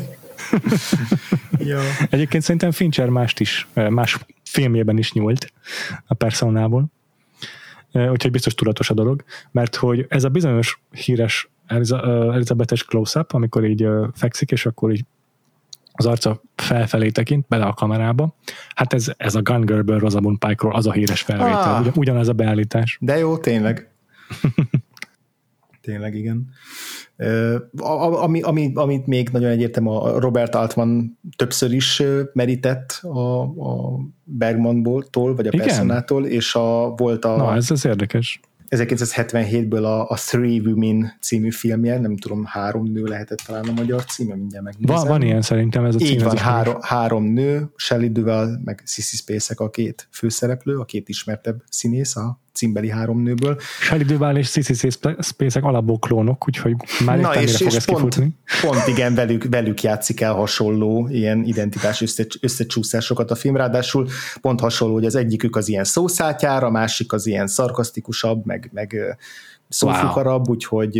Wow, ez, ez és, rohadt izgalmas. És a, és a Robert Atman meg azt mondta, hogy ő, ő meg az, ő, ő nem betegség közben nem fogant meg az ötlet a, a fejében, hanem álmában. Tehát, hogy ő aztán végképp a, ezt a ugye ez már javában a 70-es években jár, tehát ki tudja, hogy milyen tudott módosítókkal dobott még rá arra az álomra, de hogy ez, ez végképp egy ilyen nagyon halucinogén film. Tök jó. És akkor ezen... a Fincher az nem csak azért, nem csak egy ilyen felszínes utalás, hogy ugyanaz a beállítás, szerintem ugyanaz a premissza nagyjából, hogy egy helyszínen van egy pár, és hogyan olvad össze a személyiség gyakorlatilag egy ilyen borzasztó destruktív valamivé. tetszik nekem, tetszik. Aztán akit szerintem nagyon-nagyon fontos kiemelni, Lynch mellett, iszonyatosan fontos hatás, az Aronofsky, Darren Aronofsky, uh-huh. mert a Mother című filmje az nagyon sok szempontból megint csak egy ilyen egy helyszínen, két szereplő, uh-huh. és akkor ott is így egymásba felolvadnak az identitások abban az értelemben legalábbis, hogy a Mother az eleve valami egy konstruált személyiség, vagy egy valódi ember, vagy mennyire pattant ki csak a, az év fejéből a, a nem emlékszem a másik színész nevére hirtelen. Mindegy, meg ott aztán így igazából az anyaság is rendkívül fontos téma ugyancsak, Aronofsky biztos, hogy nagyon-nagyon szereti a Bergmant, ott is így a Bergmanra egyébként is jellemző, nem csak a personában, de hogy nagyon sok film játszódik egy helyszínen, zárt térben, két-három pár szereplővel. Mm. Sokszor ezek ilyen pattanásig feszülő szituációk. De ami meg abszolút ide illik, az, a doppelgangeres témánál maradva, az a Black Swan, illetve szeretném még egy rendezőt kiemelni, de aztán átadom a szót neked, András, ha van egyéb, vagy a uh-huh. Aronszkiról van mondjuk gondolatod, vagy bármi, de a Jonathan Demi, a, a másik uh, ilyen God tier uh, rendező, aki a close használja. Tényleg. a közeli felvételeket arcokról, és nagyon-nagyon hasonló célból és hasonló módokon teszik. Tehát ugye mindig az az értelme az arcra ezért közelítő felvételnek, hogy az apa akkor elhangzó dialógus részletet azt aláhúzza, hangsúlyozza a rendező azzal, hogy itt most, most kifejezetten csak az arcot mutatom, és minden más ki van zárva, most csak erre figyelj. És hogy az, hogyha valaki folyamatosan ilyen sok close használ, az az az a célja, hogy ott izolálja azt a szöveget, azt a, amit el, ami ott elhangzik a párbeszédben, vagy a monológban, és és az, hogy ott a, néz, a, színész, a nézőnek a színész arcára kell figyelni, és csak az látja, és abban zajlik a történet, az, ez egy nagyon nehéz, ez egy nehezen kivitelezhető dolog. Az egy nehéz az egy merész húzás abban az, abban az értelemben, hmm. hogy akkor annak, annak a színésznek egy pillanatra se szabad megbicsaklania. Nincsen lehetőség vágásra, hogy áthidalja, elfedje a hibákat. És, és a Demi, meg Bergman nagyon hasonlóan használják ezeket az eszközöket ilyen értelemben. Nagyon sok az ilyen mélységet, vagy, vagy súlytadó close-up, amikor egy-egy párbeszédet hallasz náluk. Igen, mondjuk a bárányok hallgatnak erre a legjobb példa valószínűleg. Igen, igen. igen annak a, igen, annak igen. a close-upjai, igen. Én igazából még egy nevet akarok megemlíteni, ez egy viszonylag közelmúltbeli film, 2016-os, az Always Shine, nem tudom, erről hallottatok-e? Nem. Ez viszonylag fű alatt került bemutatásra, egy független filmről van szó, és és rengeteg a hasonlóság, a Mackenzie Davis az egyik főszereplője a filmnek, Caitlin Fitzgerald a másik, és színésznőkről szól, akik épp ilyen kezdő színésznők még is ilyen meghallgatásokra járnak, és akkor közösen elvonulnak egy, egy ilyen vidéki kabinba, hogy így azt hiszem, hogy gyakoroljanak valamilyen szerepre, valami ilyen, kiinduló pontra, és így, ahogy a kett, ketten ott össze lesznek zárva, ott így, ott így Szóval nagyon hasonló ilyen pszichológiai hadviselésbe és egymás szerep, szerepköreinek átvételébe mennek be, egyre inkább kezdenek egymásra hasonlítani, az ilyen neheztelések, meg sérelmek is előjönnek, akkor a film is elkezd játszani azzal, hogy így összemossa az ő identitásokat, szóval, szóval tényleg nagyon-nagyon hasonló a, a, a, a két filmnek az ilyen ö, témafelvetése, meg megoldásai, és ami érdekes, hogy a, ezt a filmet Sofia Takal rendezte, tehát egy nő, amit most csak azért is emelek ki, mert hogy az összes többi példa az, az férfi rendezőtől volt. És egyébként ezt is lehet, hogy ez is egy érdekes plusz értelmezési keret lehet, hogy hogy beszéltük itt a, beszéltünk itt feminista ö, olvasatokról, ö, de hogy az is egy érdekes kérdés lehet, hogy így mennyire szólnak ezek a filmek, amik mindig két nőnek az ilyen összeolvadása, csatározása, hogy ez, hogy ez mennyire szólt arról, hogy egy, egy, egy, egy ilyen férfi rendező, vagy férfi író rendező így, így, így kívülről szemlélve így, így, így miken parázhat attól, hogy így, na, ha két nő összekerül, akkor ott vajon mik történhetnek. És nem azt mondom, hogy a persona az erről szól, mert szerintem nem erről szól, de, de hogy érdekes lehet esetleg ezt is így összevetni, hogy, hogy ja, ebben esetleg milyen, milyen különbségek vannak a, a filmek között. Szóval, de ja, egyébként jó. ettől függetlenül szerintem egy kifejezetten jó kis film, ez az Always Shine, és nagyon, nagyon izgalmas rendezői megoldásokkal dolgozik, úgyhogy ezt tényleg csak ajánlani tudom. Tök jó, köszi a tippet. Érdekes, hogy mondod ezt a férfi rendezős dolgot, mert biztos arra gondolnék, hogy azért van sok ilyen film, ahol nők összezárva, és akkor a személyiség határai, mert hogy a nőkre annyi társadalmi elvárás nehezül, amivel valahogy meg kell küzdeni, és ez gyakran mondjuk azzal jár, hogy, hogy személyiségrészek szétszakadnak, és, és vitában hmm. kerülnek egymásra valamiféle összeütközésbe, de így, hogy főleg férfi rendezők készítenek ilyen filmeket, így nem mondanám, hogy, hogy feltétlenül ez vezeti őket, de nekem mondjuk ez így erős lenne. De viszont ezt a női rendezős filmet biztos, hogy meg fogom nézni, meg nagyon szeretem a Mackenzie Davis-t. Nem, úgy ez tök jó megfigyelés, amit mondasz szerintem. Mármint arról, hogy a nő, nőkre meg mennyi elvárás nehezedik, és Igen. ez vezethet egy ilyen meghasonluláshoz, ez rohadtul izgalmas. És jövő héten biztos tudunk majd róla még beszélni. Na miért? Hoz hogy, hogy? Hát Anita, hogy, hogy? Hát um, a kedvenc filmnek végül a Fekete Hattyút választottam, hogyha már amúgy is emlegettük Aronofsky-t, meg én nagyon szeretem Aronofsky-t, mínusz az anyám, tehát az, az, az nekem nagyon nagyon meghasonlott állapotba kerültem tőle. Um, de, de a Fekete Hattyú az, az abszolút um, az egyik kedvencem, és egyébként nem gondoltam, hogy mondjuk így a personával ennyire össze fog csengeni. Tehát um, ma néztem meg a personát, addig így el sem tudtam képzelni, hogy ez a választások ezek így szinkronban vannak, úgyhogy érdekes lesz ezután egy másik um, doppelgangeres identitásos női szerepes filmről beszélgetni. Igen. Nagyon, igen. Nagyon-nagyon tökéletes választás. Az évadban még ennyire tökéletesen senki nem választott partnerfilmeket. Szuper lesz ez a következő adás, és ebben biztos vagyok. Már csak a tényleg a Bergman vonal miatt is. Jó van. Egyébként még egy, egy ízét, bocsánat, csak eszembe jutott még egy ö, rendező, szerintem a Birdman-t is lehet emlegetni az ihletések között főleg akkor ugrott be, amikor a film, le, ugye abban is színész a főszereplő, uh-huh. és meghasonlik, de hogy akkor ugrott be, amikor a film a nyitó jelentében a főcím alatt ilyen pergő, nagyon izgalmas, exaltált, jazzes, dobos fő témát ja, azért prezentál, és az tök olyan, mint a Birdman zenéje. Azt hittem, hogy a Birdman, Birdman, hogy innen jött a párhuzam, de igen. Ja, ne, ennyire nem megy mélyre, ne haragudj. Na jó van. Jó. Nagyon köszönöm, Anita, hogy ezt a filmet hoztad. Én eh, gazdagodtam életem első teljes Bergman élményével. Hát én is nagyon köszönöm, hogy közelebb vittetek a Bergman életmű értelmezéséhez. Úgyhogy a várjuk vissza hallgatóinkat a Bergman podcastban. Anitával, Andrással és velem. És 120 órányi Bergman content Igen, vicces, hogy mindig arról beszéltünk, hogy majd izé, Tarbéla lesz az első izé, spin-off podcastja a Vakfoltnak, de Bergman beelőzte, úgy tűnik. Nagyon durva lesz tényleg. De a Tarbéla Bergman után nem tudom, még lesz energiánk beszélni bármire, vagy filmeket nézni egyáltalán. Ja, mi is, mi is eljutunk a végpontig, a, a semmiig, és feloldódunk benne boldogan.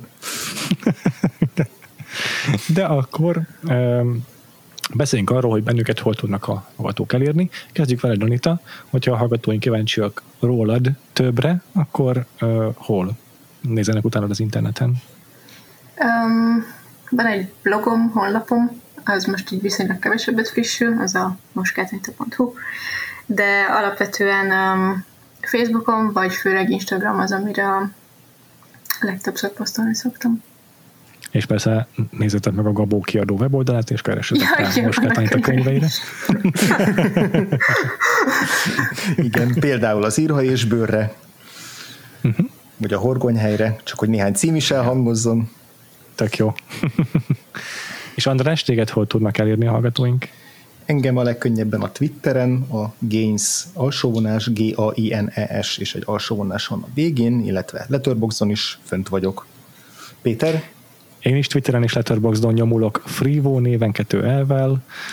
Továbbá a Vagfolt podcastot a Facebookon, a Twitteren is megtaláljátok szintén Vagfolt podcast néven. Van egy Facebook csoportunk is, az a Vakfolt, Vakfolt Podcast társalgó, keresetek uh-huh. rá a Facebooknak a keresőjében, és hogyha tetszett az adásunk, akkor képzeljétek el, hogy sokkal több kontenthez is hozzájuthattok, hogyha megkeresitek a patreon.com per Vakfolt Podcast oldalt is. És a patreon.com per Vakfolt Podcaston csatlakozhatok a támogatói közösségünkhöz, az egyre gyarapodó támogatói közösségünkhöz, és ott első kézből értesülhettek arról, hogy milyen adásokkal érkezünk a elkövetkező hónapokban, meg a következő évben, hamarosan már eljön az ideje, hogy leleplezzük azt is, hogy mi lesz a jövő évi tematikánk. És minden héten újabb adással is jelentkezünk a Patreonon, friss filmekről szóló kibeszélőkkel, showbizniszt kitárgyaló hírekkel, és csomó egyéb érdekességgel, úgyhogy patreon.com per Vagfolt Podcast még egyszer, hogyha csatlakozni szeretnétek a támogatói közösségünkhöz. Uh-huh. Ezen kívül a podcastra fel tudtok iratkozni minden létező appon, amit a podcast hallgatásra lehet használni, Apple-ön, Google-ön, Spotify-on, és persze a YouTube-on is fönn vagyunk, úgyhogy iratkozzatok fel ránk, hogy le nem maradjatok a következő adásunkról, amelyben Anita visszatér, hogy beszéljen az egyik kedvenc filmjéről, amely a Fekete Hattyú Darren Aronofsky-tól. És akkor jövő héten ismét találkozunk, Anita neked pedig még egyszer nagyon-nagyon köszönjük, hogy ezt a filmet elhoztad, uh-huh. és akkor várok vissza jövő héten. Én köszönöm, hogy itt láttam. Sziasztok! Akkor addig is sziasztok! Sziasztok!